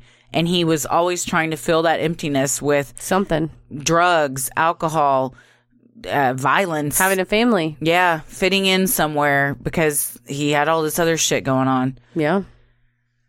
On April 11, 2014, before Aaron's trial for the murder of Odin Lloyd would even begin, Boston police charged him for the 2012 murders of Daniel De Abreu and Safiro Furtado. He was indicted a month later, on May 15, 2014, and a few weeks later at the plea hearing, pled not guilty. In June of 2014, the court set the date for the Boston shootings for May of the following year. But later in November of 2014, the trial was delayed indefinitely while the Lloyd trial was pursued. The judge also warned the prosecution in the Lloyd case that no evidence or mention of the 2012 Boston killings could be brought up during the trial for Lloyd's murder. So even though they can't bring it up, the jury knows, right? Uh, they would probably ask them. I imagine this voir dire would take a really long time because you'd have to ask people, "Have you heard of Aaron Hernandez?" Everyone raises their hand. How many of you guys are fans of the Patriots? Everybody raises their hand. So you're already coming in from the prosecution at a disadvantage because it's a hometown hero, kind of that they all love the team. But then you would ask him, "Have you heard of the killing of?" or "Have you?" Heard anything negative about him in the press. And if someone raises their hand, then you take them aside and say, What have you heard? And that person's going to get kicked off the jury. And because those Boston murders had happened years before and there was already speculation that he was involved, people would have heard that. Oh, for sure. Yeah, and that's the question is then do your possible jurors are they lying to you? Because then they say, mm-hmm. okay, if you've heard, have, how many of you have heard negative, you know, news about Aaron Hernandez, or how many of you have heard that he killed people before? And they raise their hand and they say, would that bias you? And they say yes, and you kick them off. There could be someone sitting there not raising their hand. Yeah, sure. Definitely. On January 29, 2015, the trial for the murder of Odin Lloyd began. Shayanna Jenkins attended court every day, supporting her fiance, while her sister sat on the opposite side of the aisle, weeping for her slain boyfriend. That's powerful images in the Yeah. Netflix documentary. Definitely. During the prosecution's opening statement, which lasted nearly an hour, Odin Lloyd's mother, Ursula Ward, wept as a graphic photo of her son's body was shown to the jury. Odin had been shot six times with a 45 caliber handgun, once in his right forearm, once in his right flank, two in his back, which showed that he had been crouching down, and two in his chest. So they got him out of the car. Yes, I think he was trying to escape, and then uh, the prosecution's belief was that Aaron stood over him as he lay on his back, shot him in his back. He falls to the ground, lays on his back, and then Aaron shot stood over him and shot him twice more in his chest. you ha- he had to have known when they pull into that gravel thing because he may have thought, okay, we're going to Aaron's house because they were Yes, a mile were from right his there. house, and that's also where his girlfriend was. Mm-hmm. Shauna was at Aaron's house.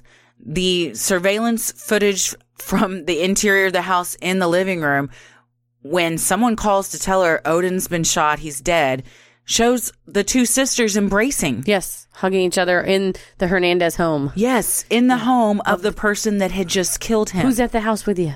That's so crazy. Yeah, But he had to have known when they turned into that gravel, this is it. over with. Yeah, God, what a terrifying last few moments. That shit keeps me up at night, man.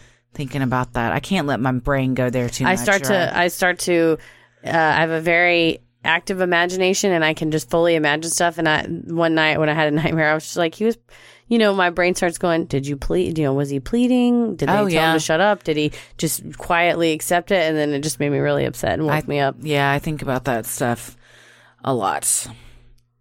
The prosecution presented the two most damning pieces of evidence that definitively put Aaron at the scene of the crime. A half smoked blunt with Aaron's DNA found near Odin Lloyd's body, and a footprint that matched Aaron's shoe exactly. and the footprint was it would be as if you were standing in front of uh, standing over Odin's body facing him. So that was the exact print match. Who just throws down a blunt they've been smoking next to the person they just murdered? the same person that leaves a bunch of 45 caliber That's- shell casings in the rental car along with blue bubblicious bubble gum Wild. that they bought that they were seen on surveillance footage buying earlier in the day that they offered to the rental car lady i Yeah. mean come on It's it's so conspicuous it's almost as if he was framed he wasn't i'm not saying No. he was like you said though it's it's, it's almost like he's trying to get caught. that too I'm, I will not leave any stone unturned. There is no doubt that I did all of this. aside from writing i was here Yeah. and signing it yeah aside from just fully admitting it. mm-hmm The prosecution's case hinged on several other pieces of evidence as well. There's surveillance footage of the car coming into and leaving the industrial park around the time of the murder. The footage recovered from Hernandez's home, showing Ortiz and Wallace with Aaron immediately after the slaying, and the text between Aaron and Shayanna that indicated Aaron was instructing her to remove a gun safe from the home and dispose of it. The judge finally granted the prosecutor's request to have Shayanna testify against Aaron in exchange for immunity. On the stand, she testified that she threw the gun safe in a dumpster, but couldn't recall which dumpster. because there was it's again you can't say i don't know what you're talking about because there's video footage of it And there's text messages instructing her to do it and her saying, okay, I will do it. But what just uh audacity to be like, I don't remember. You don't remember the dumpster that you disposed of a murder weapon in? That would be imprinted on my brain till the day I die. Agreed. There's no question. You know exactly. It couldn't have been far from your home. Yes. An FBI investigator in the McMillions documentary I've been watching says that they can tell when someone's lying because something that that changes your life, something like that, that's so high stakes that you can repeat it from memory. Even if it's the memory of the memory, there's no hesitation or Yeah. confusion or I don't remember. The defense, on the other hand, argued that Aaron had nothing to do with the murder. He simply was, Hanging with the wrong people. and emphasized that Aaron was a scared kid who, Was in the wrong place at the wrong time. defense attorney Michael Fee claimed that while Aaron was at the scene, he was, A 23 year old kid who witnessed something. that he saw a, A shocking killing com- committed by someone he knew. He really didn't know what to do, so he just put one foot in front of the other. However, juries likely didn't believe Aaron's shock and horror, given the surveillance footage police recovered from his home. Though Aaron attempted to destroy the footage, what remained was damning. The footage from Aaron's own house showed that after the shooting, Aaron, Carlos Ortiz, and Ernest Wallace drove to Aaron's luxurious home a mile away from where the murder had occurred. A camera on the exterior of his house shows Aaron pulling into his driveway and exiting his car holding what appears to be a gun. The interior cameras then show Aaron walking around his house, gun still in hand. It's uh, not a reliable testimony when they ask Shayanna, what do you think's in his hand? And she says, oh, I don't know. You can, the jurors are like, well, we sure do. Yeah, it's a gun. It clearly looks like He's a gun. holding it like a gun. He's rubbing it on his shirt like a gun. He's non and again just nonchalantly walking around the house with a freaking gun he just used to 45 kill somebody just in his hand. There's a baby in that house. Yeah. That's the other thing, too, that you're bringing these friends that you're so scared of. Yeah, in Yeah. a house with your baby. Footage from the following morning shows Ortiz and Wallace sleeping on the couches in Aaron's den. When Aaron appears on screen, they all fist bump and hug one another as a greeting. Aaron later brings in his infant daughter, Avielle, and lies her on one of the men's chests. Later, they are seen once again hugging in the driveway as Aaron bids them goodbye. The defense attempted to argue that Aaron was so afraid of the two men after he saw one gun down Odin Lloyd in cold blood, but the footage seemed to show three friends enjoying one another's company. Yeah, I think that's when the defense case just went, Pew. Yeah. They on the documentary, they show all of this and mm-hmm. there's no sound. Mm-hmm. It's just it's just this footage and they said you could hear a pin drop because everyone was just in awe of the callousness mm-hmm. of it looks like these guys just went out clubbing for the night and are mm-hmm. sleeping one off and then they're just like, "Hey bro, see you later." Yeah. They just fucking murdered someone. He's a scared 23 year old kid who's just hugging and handing his daughter over to these people. Yeah. and can we just for a second say this poor this poor daughter Yeah. because she this was in 2013 and I she's think- she's like eight probably at this mm-hmm. point Yeah.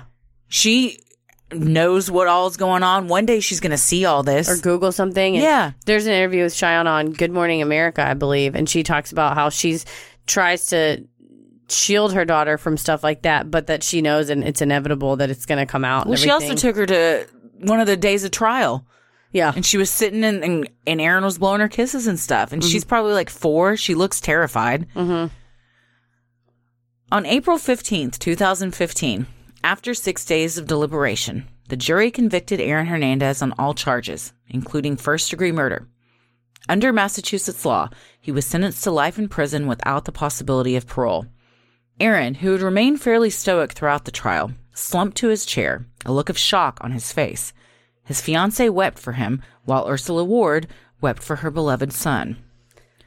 Well, it finally all caught up to him. Yeah, it's it was a lot of evidence. The I think all the stuff in the rental car after he returned the rental car himself, there were shell casings that matched the shell casings of Odin Lloyd. The footprints in the gravel facing Odin Lloyd.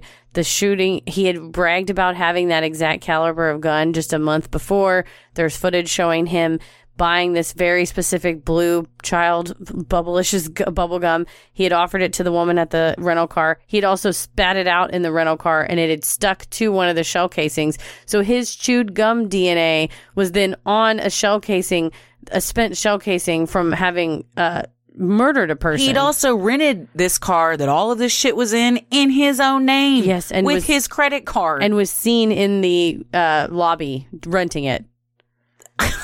yeah, so there wasn't a lot. I don't think that the No. defense attorney. So I think the defense attorney basically had to say, "Yeah, yeah, yeah, he was there." yeah, you can't argue with the fact that he wasn't. No. At that point, you just have to say he didn't pull the trigger. Yes, exactly. But again, for him to be shocked that he was just sentenced and found guilty Mm-hmm. after this mounds and mounds of evidence is presented Yeah. Just shows again like he was sitting there this whole time thinking it ain't gonna happen. And in Yeah. in phone calls to people from jail he'd be like they don't have anything. I'm fine. I'll be out of here soon. He honestly i think didn't think he was gonna get convicted. Yeah, he well, he thought wrong. But he'd also been got off scot-free for lots of stuff before. yeah in college and and even before that for not something this severe but and he'd also been uh not convicted of a murder he'd committed several years before he'd just been on the lam with no one knocking at his door Hiding the truck in his uh, cousin's garage. Aaron was temporarily incarcerated in a maximum security facility just a mile and a half from the Patriots Gillette Stadium, his former professional football home. Eventually, authorities moved him to the Souza Baranowski unit, about an hour northwest of downtown Boston. After Aaron's conviction, both Carlos Ortiz and Ernest Wallace were sentenced. Ortiz pled guilty to accessory after the fact in 2016 and was sentenced to four and a half to seven years.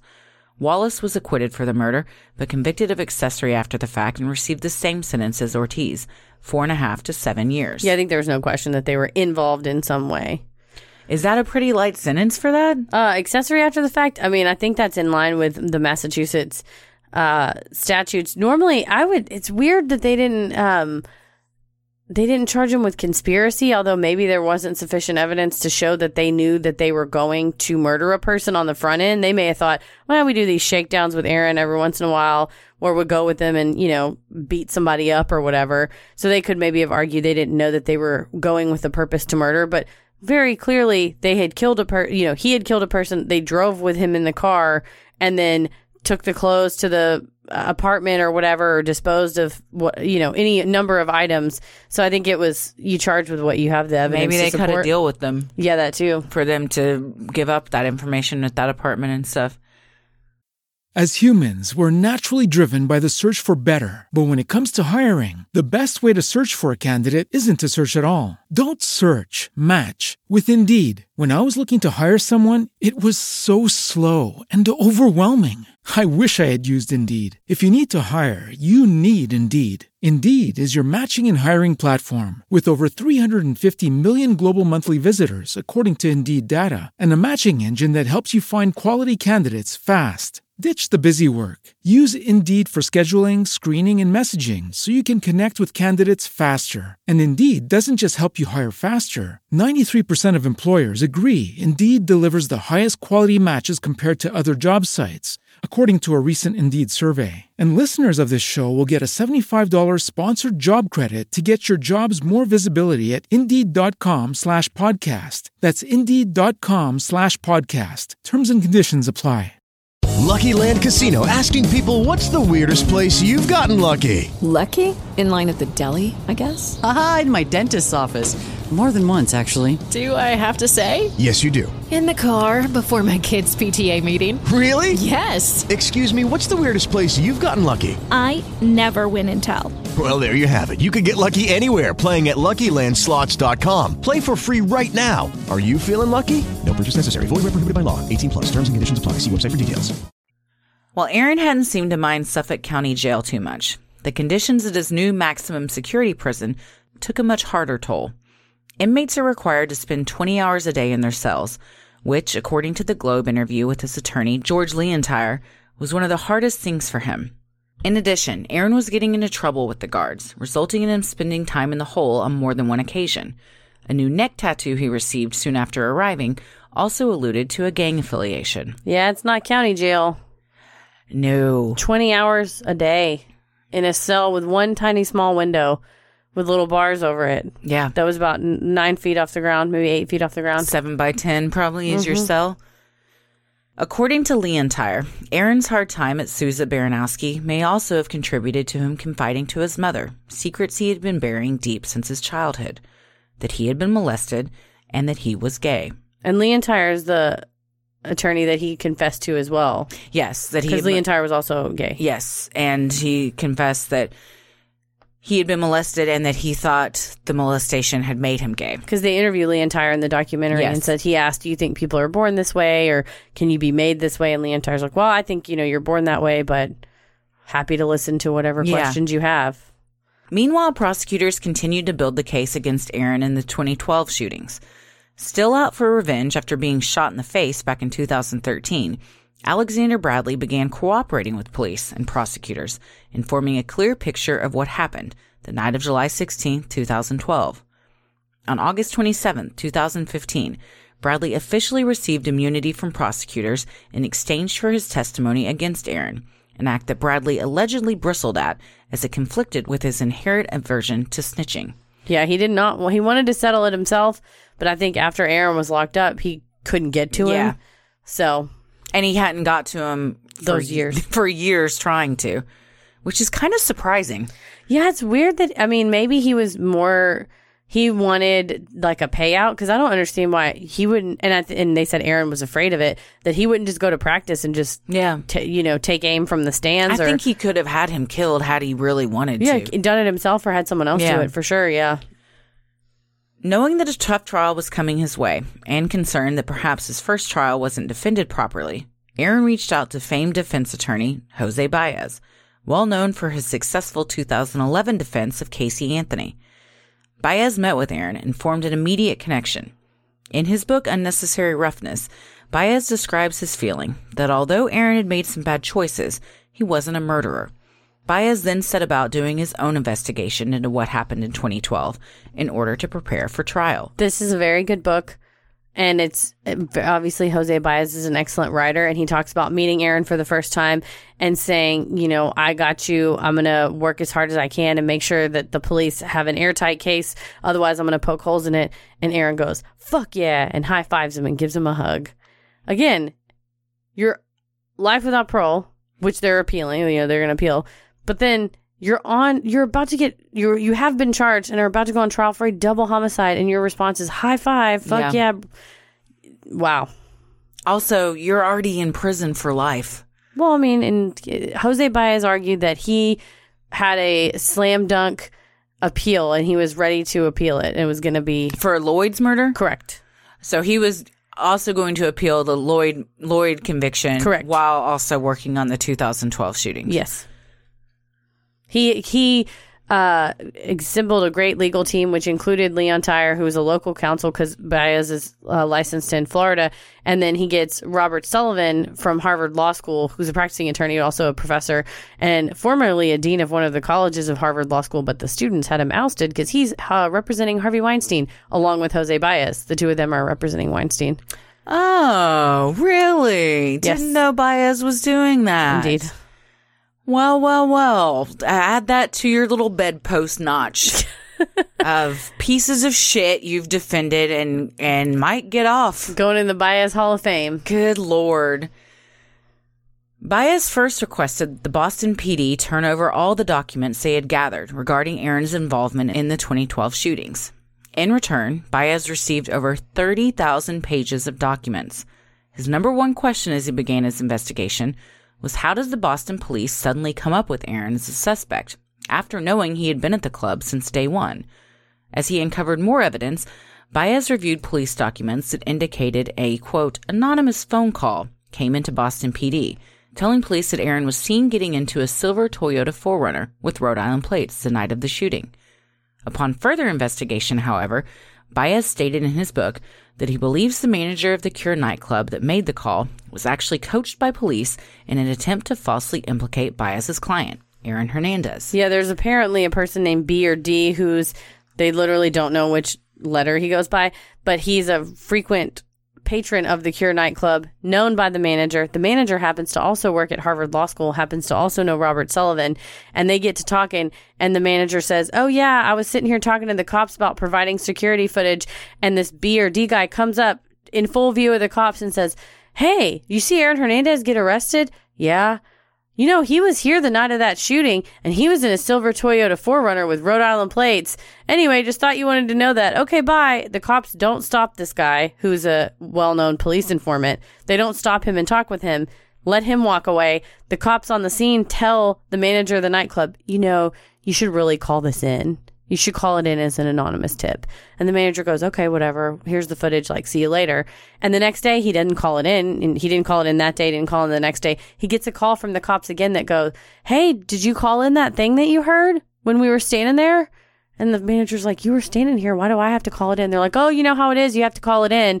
And so he calls it in. And on the recording, you hear him go, oh, you remember that shooting? It happened just at the end of X um, police precinct, but before Y police precinct starts. So he's describing. He doesn't say between First Avenue and you And know who would know that? Main Street. It's like he's been coached to say it's where precinct 14 ends, but right before where precinct one starts. And Jose Baez postulates that it is because the man has been coached by a police officer to say the specific precinct so that the call the anonymous call would get routed to immediately to the correct precinct that was investigating the homicide. So, what would be the advantage of an anonymous tip over the police taking the information that informant had given and running with it? They were Jose Baez was saying that the cops didn't want to say Mark Sullivan literally saw Aaron Hernandez on TV and went, "I'm going to try to build a case around him." They argued and said, "We weren't going to we weren't looking at Aaron Hernandez. We were just investigating the crime and somebody randomly called in and said that he was in the car."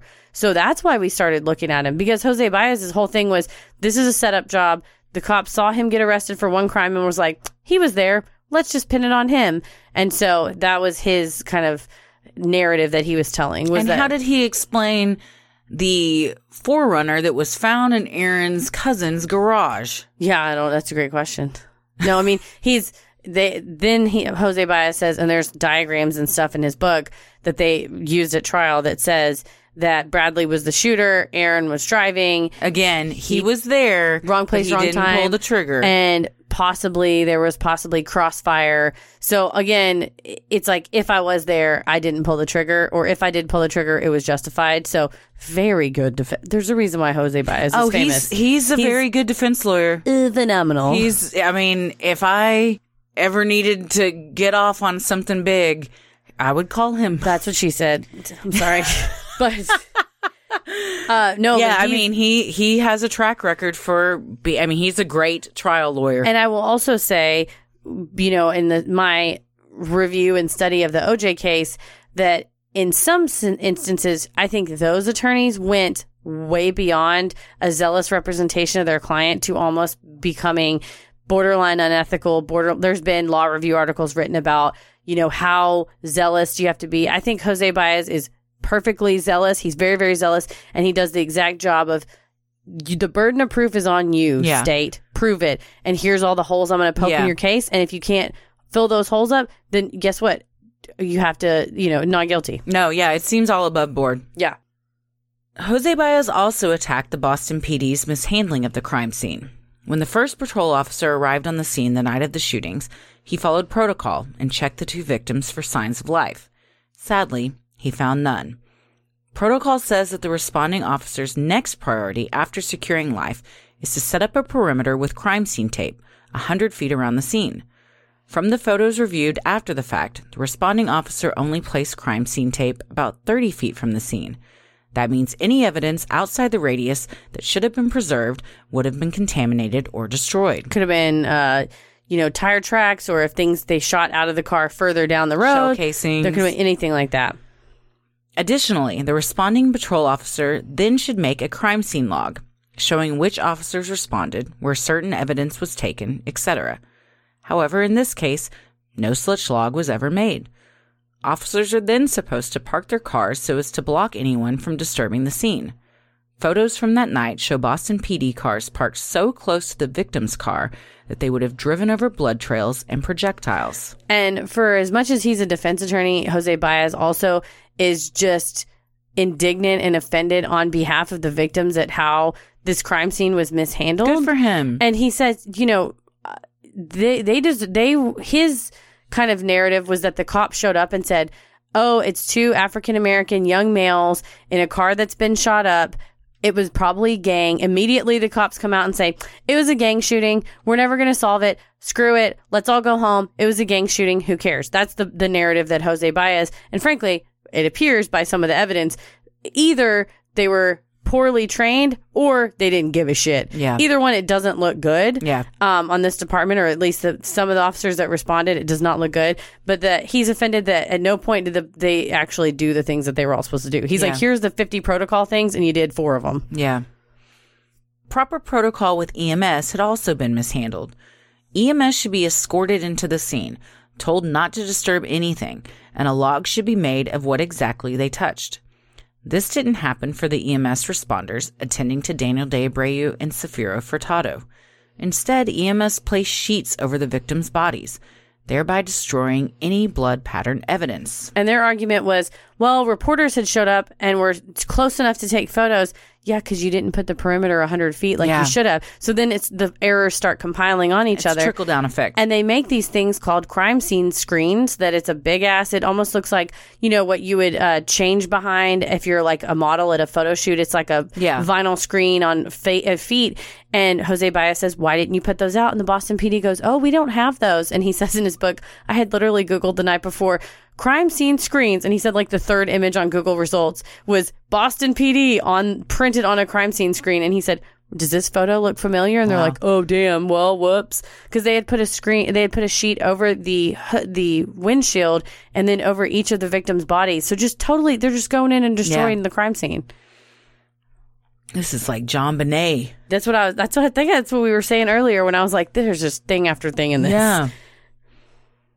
Jose Baez also noticed there were more police reports than usual in this case. Many times, not all officers who respond to a scene write reports. But when there were reports from every officer in attendance, Baez became suspicious. He believed that there was a singular event that officers on the scene were trying to distance themselves from. When he read the report of Officer Thomas O'Donnell, he hit the jackpot. Officer O'Donnell wrote in his report that he saw a street sweeper go through the area on the side of the street where the perpetrator's SUV would have been. Baez believed that if there had been any shots fired from the BMW, then the sweeper would have swept all the evidence away. Yeah, he said that he's going through going, there's just way too many police reports. And then, yeah, he figures out that this is a major fuck up because they should have had a car parked where nobody could drive up. And it was by the time the street, the sweeper had passed that they all kind of turn and look and go, oh shit. Also, does the sweeper not see that The- there's like- a freaking car with like bodies in it and flashing police lights. everywhere around and not think maybe I shouldn't be over in this and they, area? The, you know, of course, it sucked up broken glass that did it shatter from the inside. Who knows of the car, what all it sucked oh, yeah. up? Yeah. Daniel De Abreu and Safiro Furtado were not the only two men in the BMW that night. Aquilene Freire was in the back seat and was also hit by the bullets. When he was at the hospital later that night, the nurse on duty asked him what happened. According to Baez's book, the nurse's notes showed that Freire told her He and his friends had been in a gunfight. Baez used this to propose that perhaps the victims had been shooting at Aaron and Bradley as well. Again, it's trying to poke holes in the theory that they, you know, just came and shot out of nowhere. I mean, that's smart. And if the sweeper had swept away possible gun shells that had come from their BMW, that's another thing that you can add to your list of look at all the ways you bundled this case. oh, yeah, it was botched. When Baez reviewed crime scene photos of the bodies of the victims, he noticed the lighting was different from other photos of the scene. He pressed investigators who were forced to admit that the photos of Daniel De Abreu and Safiro Furtado were not taken as the car was parked on the scene of the crime. They were, in fact, taken in a crime scene bay after the car had been towed. This blows my mind. What what I'm about to say, mouth agape. Seriously, I stopped my car. I was stopped in a parking lot and I had just sat there, just jaw dropped. Baez learned that officers and crime scene investigators didn't take photos at the scene that night. Instead, They propped the car up on a flatbed tow truck with Furtado and De Abreu's lifeless bodies still inside, drove the truck across town to the forensic lab, and took the photos there. Baez writes in his book that while he and the victims' families were not close, they were cordial, and Baez expresses outrage at the indignity of the Boston PD dragging these two men across town on a tow truck covered in sheets rather than transporting them properly. He's he's very in the audiobook, he's very indignant and he says they he goes, I don't mean to be crass, but he said I felt so mad that they treated these victims like weekend at Bernie's.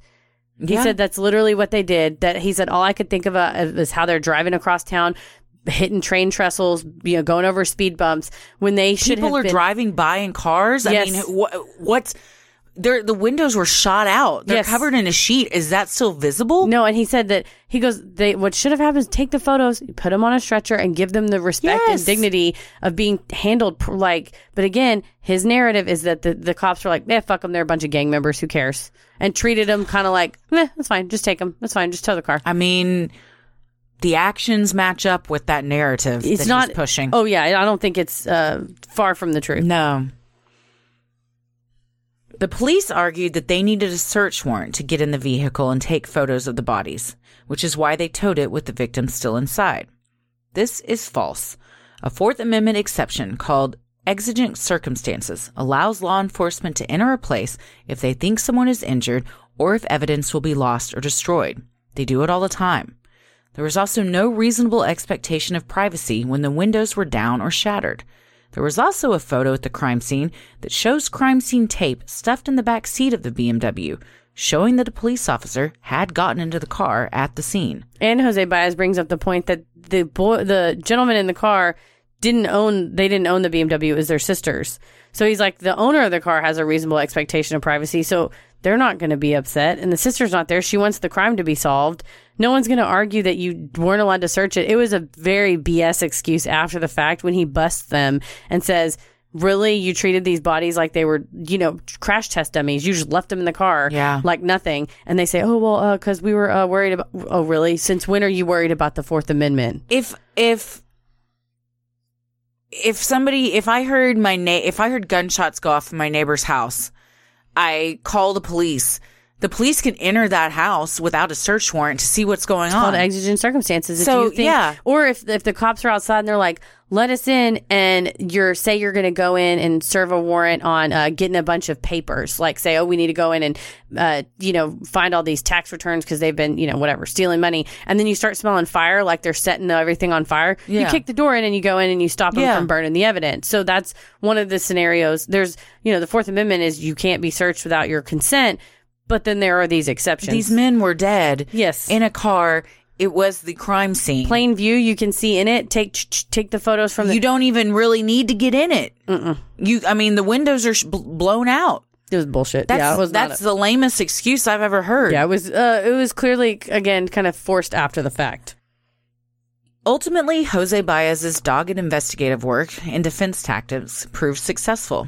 And on April 14th, 2017, the jury acquitted Aaron Hernandez of the murders of Daniel De Abreu and Safiro Furtado. The jury had not found Bradley to be a credible witness, resulting in a weak case by the prosecution. Upon the verdict being read, Aaron Hernandez broke down in tears. His fiancee Shayanna also wept, Aaron's only family member present. yeah and the bradley all of his testimony a lot of it is on the netflix documentary but it was i feel like it was all kind of tainted by all these text messages of give me my money pay up i'm gonna fucking kill you you tried to kill me so it was easy for jose baez to go this guy clearly did the shooting and is here for revenge and he's got a rap sheet a mile long. Yes. He's a known a known felon. He took this deal and is now pointing the finger at his friend because he doesn't want to go to jail. True. And then there was also a whole deal about the gun that Bradley said, oh, Aaron took his shirt off while we were driving in the car, wiped the gun down, threw it out the window.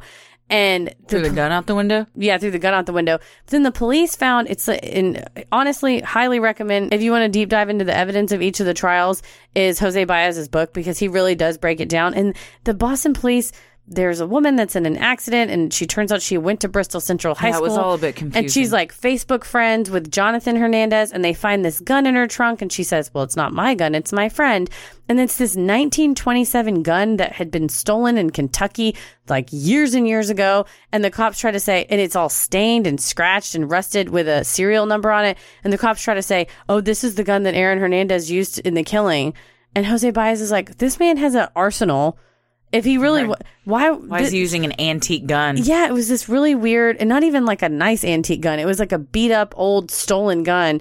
And so it was this really weird, again, it's like these strange efforts on the part of either the prosecution or the, you know, it may be that the police were trying to shoehorn this in because they didn't have a murder weapon, but it was just not uh, Grasping at straws. grasping at straws. And I think, of course, the prosecutor, you're like, well, I have to work with what I've got. Yeah. And they're telling me that this is the gun, and you're sitting here having to spoon feed bullshit that you don't, you wouldn't eat.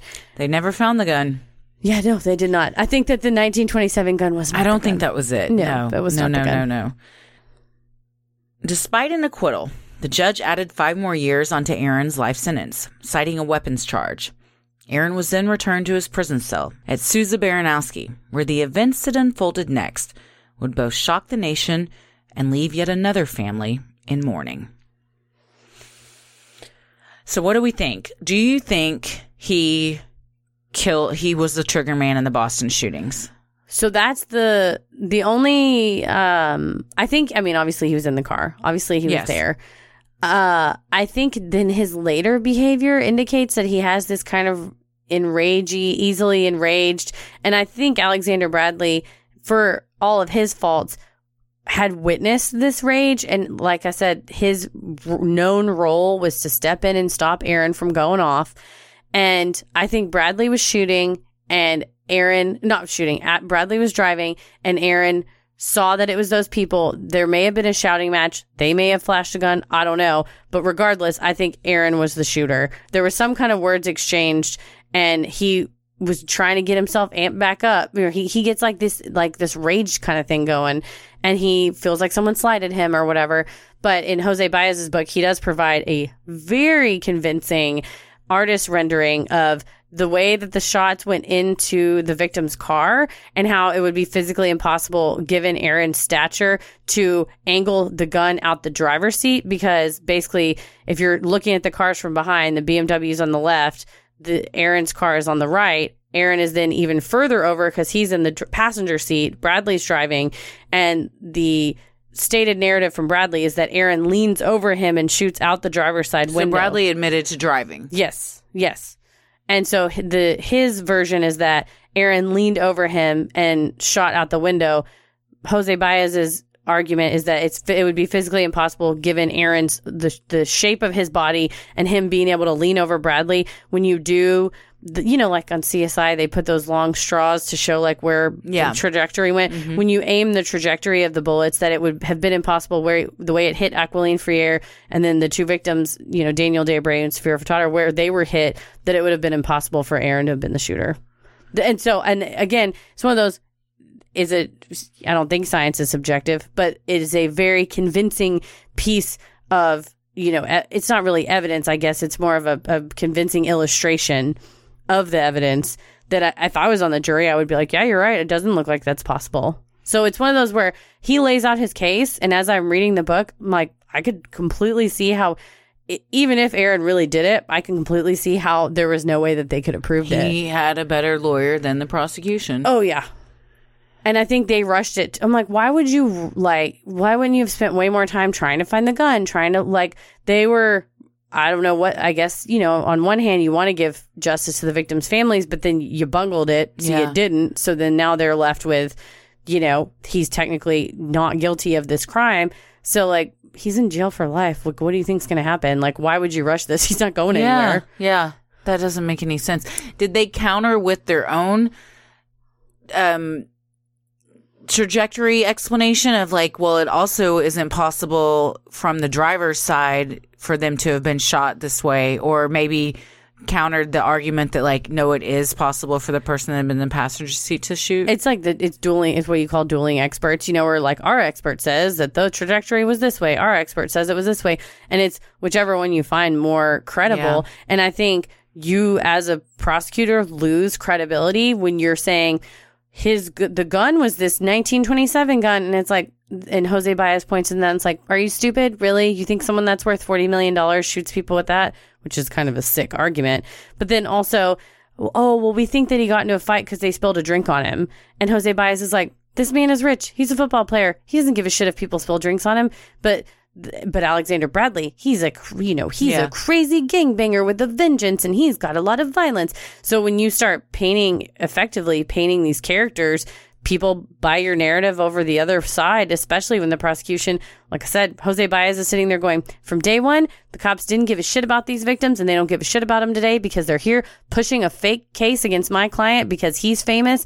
And when the real killer is actually in the room and they're cut a deal with them and they're all in cahoots together and they've all they're all screwed the family and now they're trying to screw my client and you as the jury go yeah That makes sense. i believe that He's a good lawyer, man. oh fantastic yeah So good. Gonna be a CrimeCon. i know Maybe we can meet him. God, if i met jose baez Um, just to respect just no, out of and I'm, I was saying um because I was thinking about something else, but yeah, I I, I respect him. This there's some stuff with Casey Anthony that's troublesome we won't get into on this episode, but yeah, yeah, I don't know, man. I I originally thought he did pull the trigger in the Boston shootings, but Baez paints a he he makes a good argument. So I don't know, but at the same time, even though the Boston stuff couldn't be introduced in the Lloyd case, if I know everything, I'm like, he did do that, so he is capable of murder. So if this, then what? You know, I mean, I think that he definitely could have shot them, mm-hmm. but in the end, um, justice was not found for those two young men. no and their families in the Yeah. netflix documentary you see they're just and, and they file a civil lawsuit as well as as is their right and Yeah, as they should sure. but because they're just crushed that they think okay well f- you know they the other family got justice insofar as you can Yeah. maybe we will too and then you know Yeah.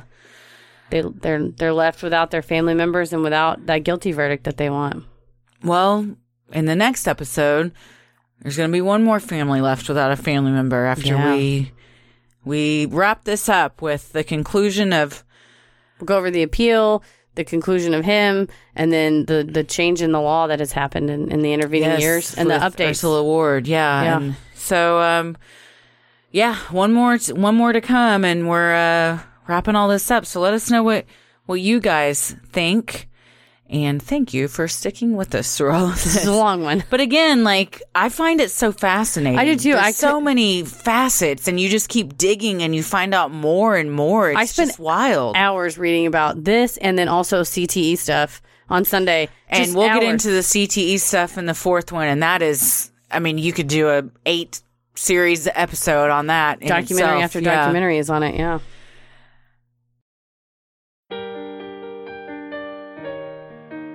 Well, we have some live shows coming up, Heather. That's right. The Cult, which is our improv troupe, we have so much fun with that. It's on February 22nd at 9 p.m. at Dallas Comedy House. And then March 28th at 6 p.m. at the Dallas Comedy Festival, we will be doing a Sinisterhood live. We'll also be performing Yes. with The Cult on uh, March 27th.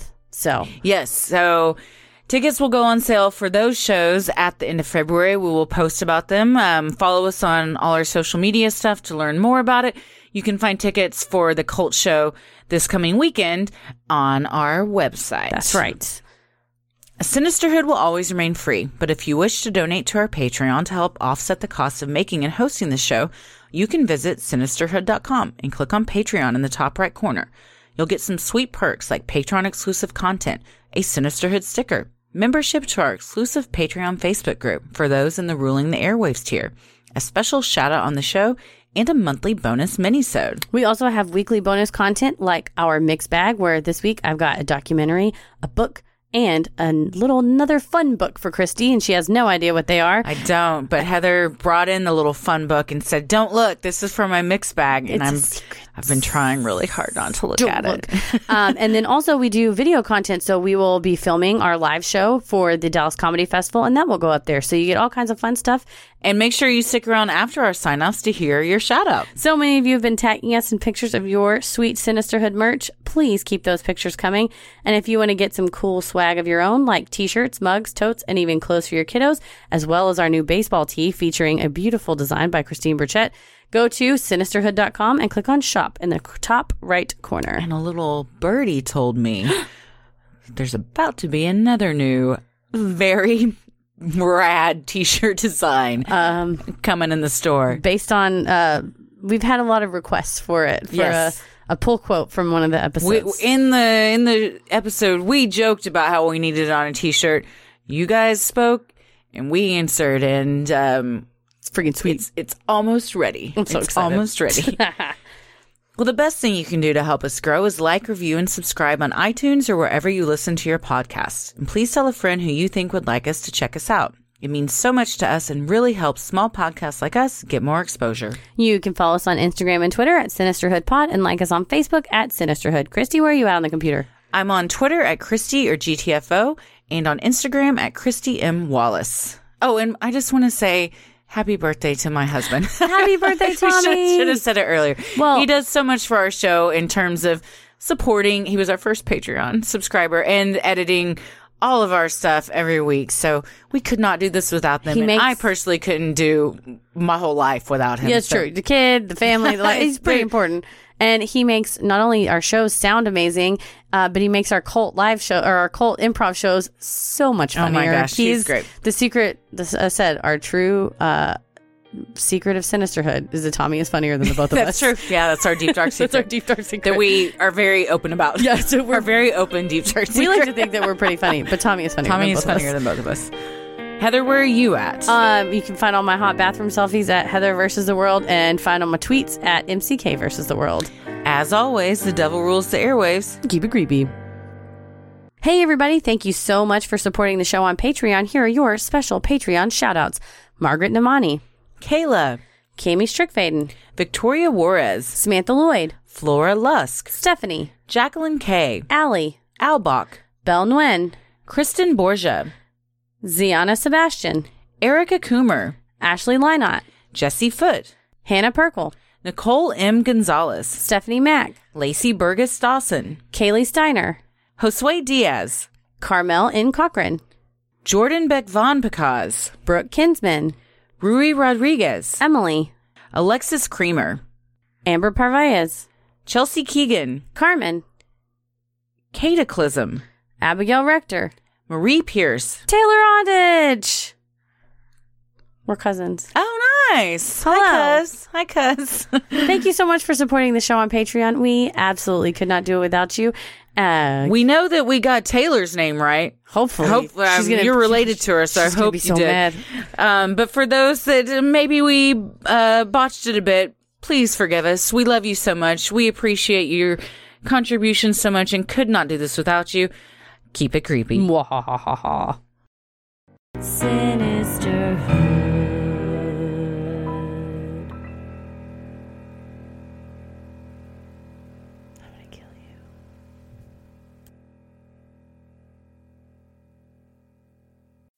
As humans, we're naturally driven by the search for better. But when it comes to hiring, the best way to search for a candidate isn't to search at all. Don't search, match with Indeed. When I was looking to hire someone, it was so slow and overwhelming. I wish I had used Indeed. If you need to hire, you need Indeed. Indeed is your matching and hiring platform with over 350 million global monthly visitors, according to Indeed data, and a matching engine that helps you find quality candidates fast. Ditch the busy work. Use Indeed for scheduling, screening, and messaging so you can connect with candidates faster. And Indeed doesn't just help you hire faster. 93% of employers agree Indeed delivers the highest quality matches compared to other job sites, according to a recent Indeed survey. And listeners of this show will get a $75 sponsored job credit to get your jobs more visibility at Indeed.com slash podcast. That's Indeed.com slash podcast. Terms and conditions apply. With Lucky Land slots, you can get lucky just about anywhere. Dearly beloved, we are gathered here today to. Has anyone seen the bride and groom? Sorry, sorry, we're here. We were getting lucky in the limo and we lost track of time. No, Lucky Land Casino, with cash prizes that add up quicker than a guest registry. In that case, I pronounce you lucky. Play for free at LuckyLandSlots.com. Daily bonuses are waiting. No purchase necessary. Void where prohibited by law. 18 plus. Terms and conditions apply. See website for details. This is NASCAR driver Tony Breidinger, inviting you to make a pit stop at Raising Cane's for my favorite craveable chicken fingers. Turbocharge your order and get it even faster when you order online or with the Raising Cane's app. Raising Cane's Chicken Fingers. One love. Raising Cane's is not affiliated with NASCAR. With Lucky Land slots, you can get lucky just about anywhere. Dearly beloved, we are gathered here today to. Has anyone seen the bride and groom? Sorry, sorry, we're here. We were getting lucky in the limo and we lost track of time. No, Lucky Land Casino, with cash prizes that add up quicker than a guest registry. In that case, I pronounce you lucky. Play for free at LuckyLandSlots.com. Daily bonuses are waiting. No purchase necessary. Void where prohibited by law. 18 plus. Terms and conditions apply. See website for details.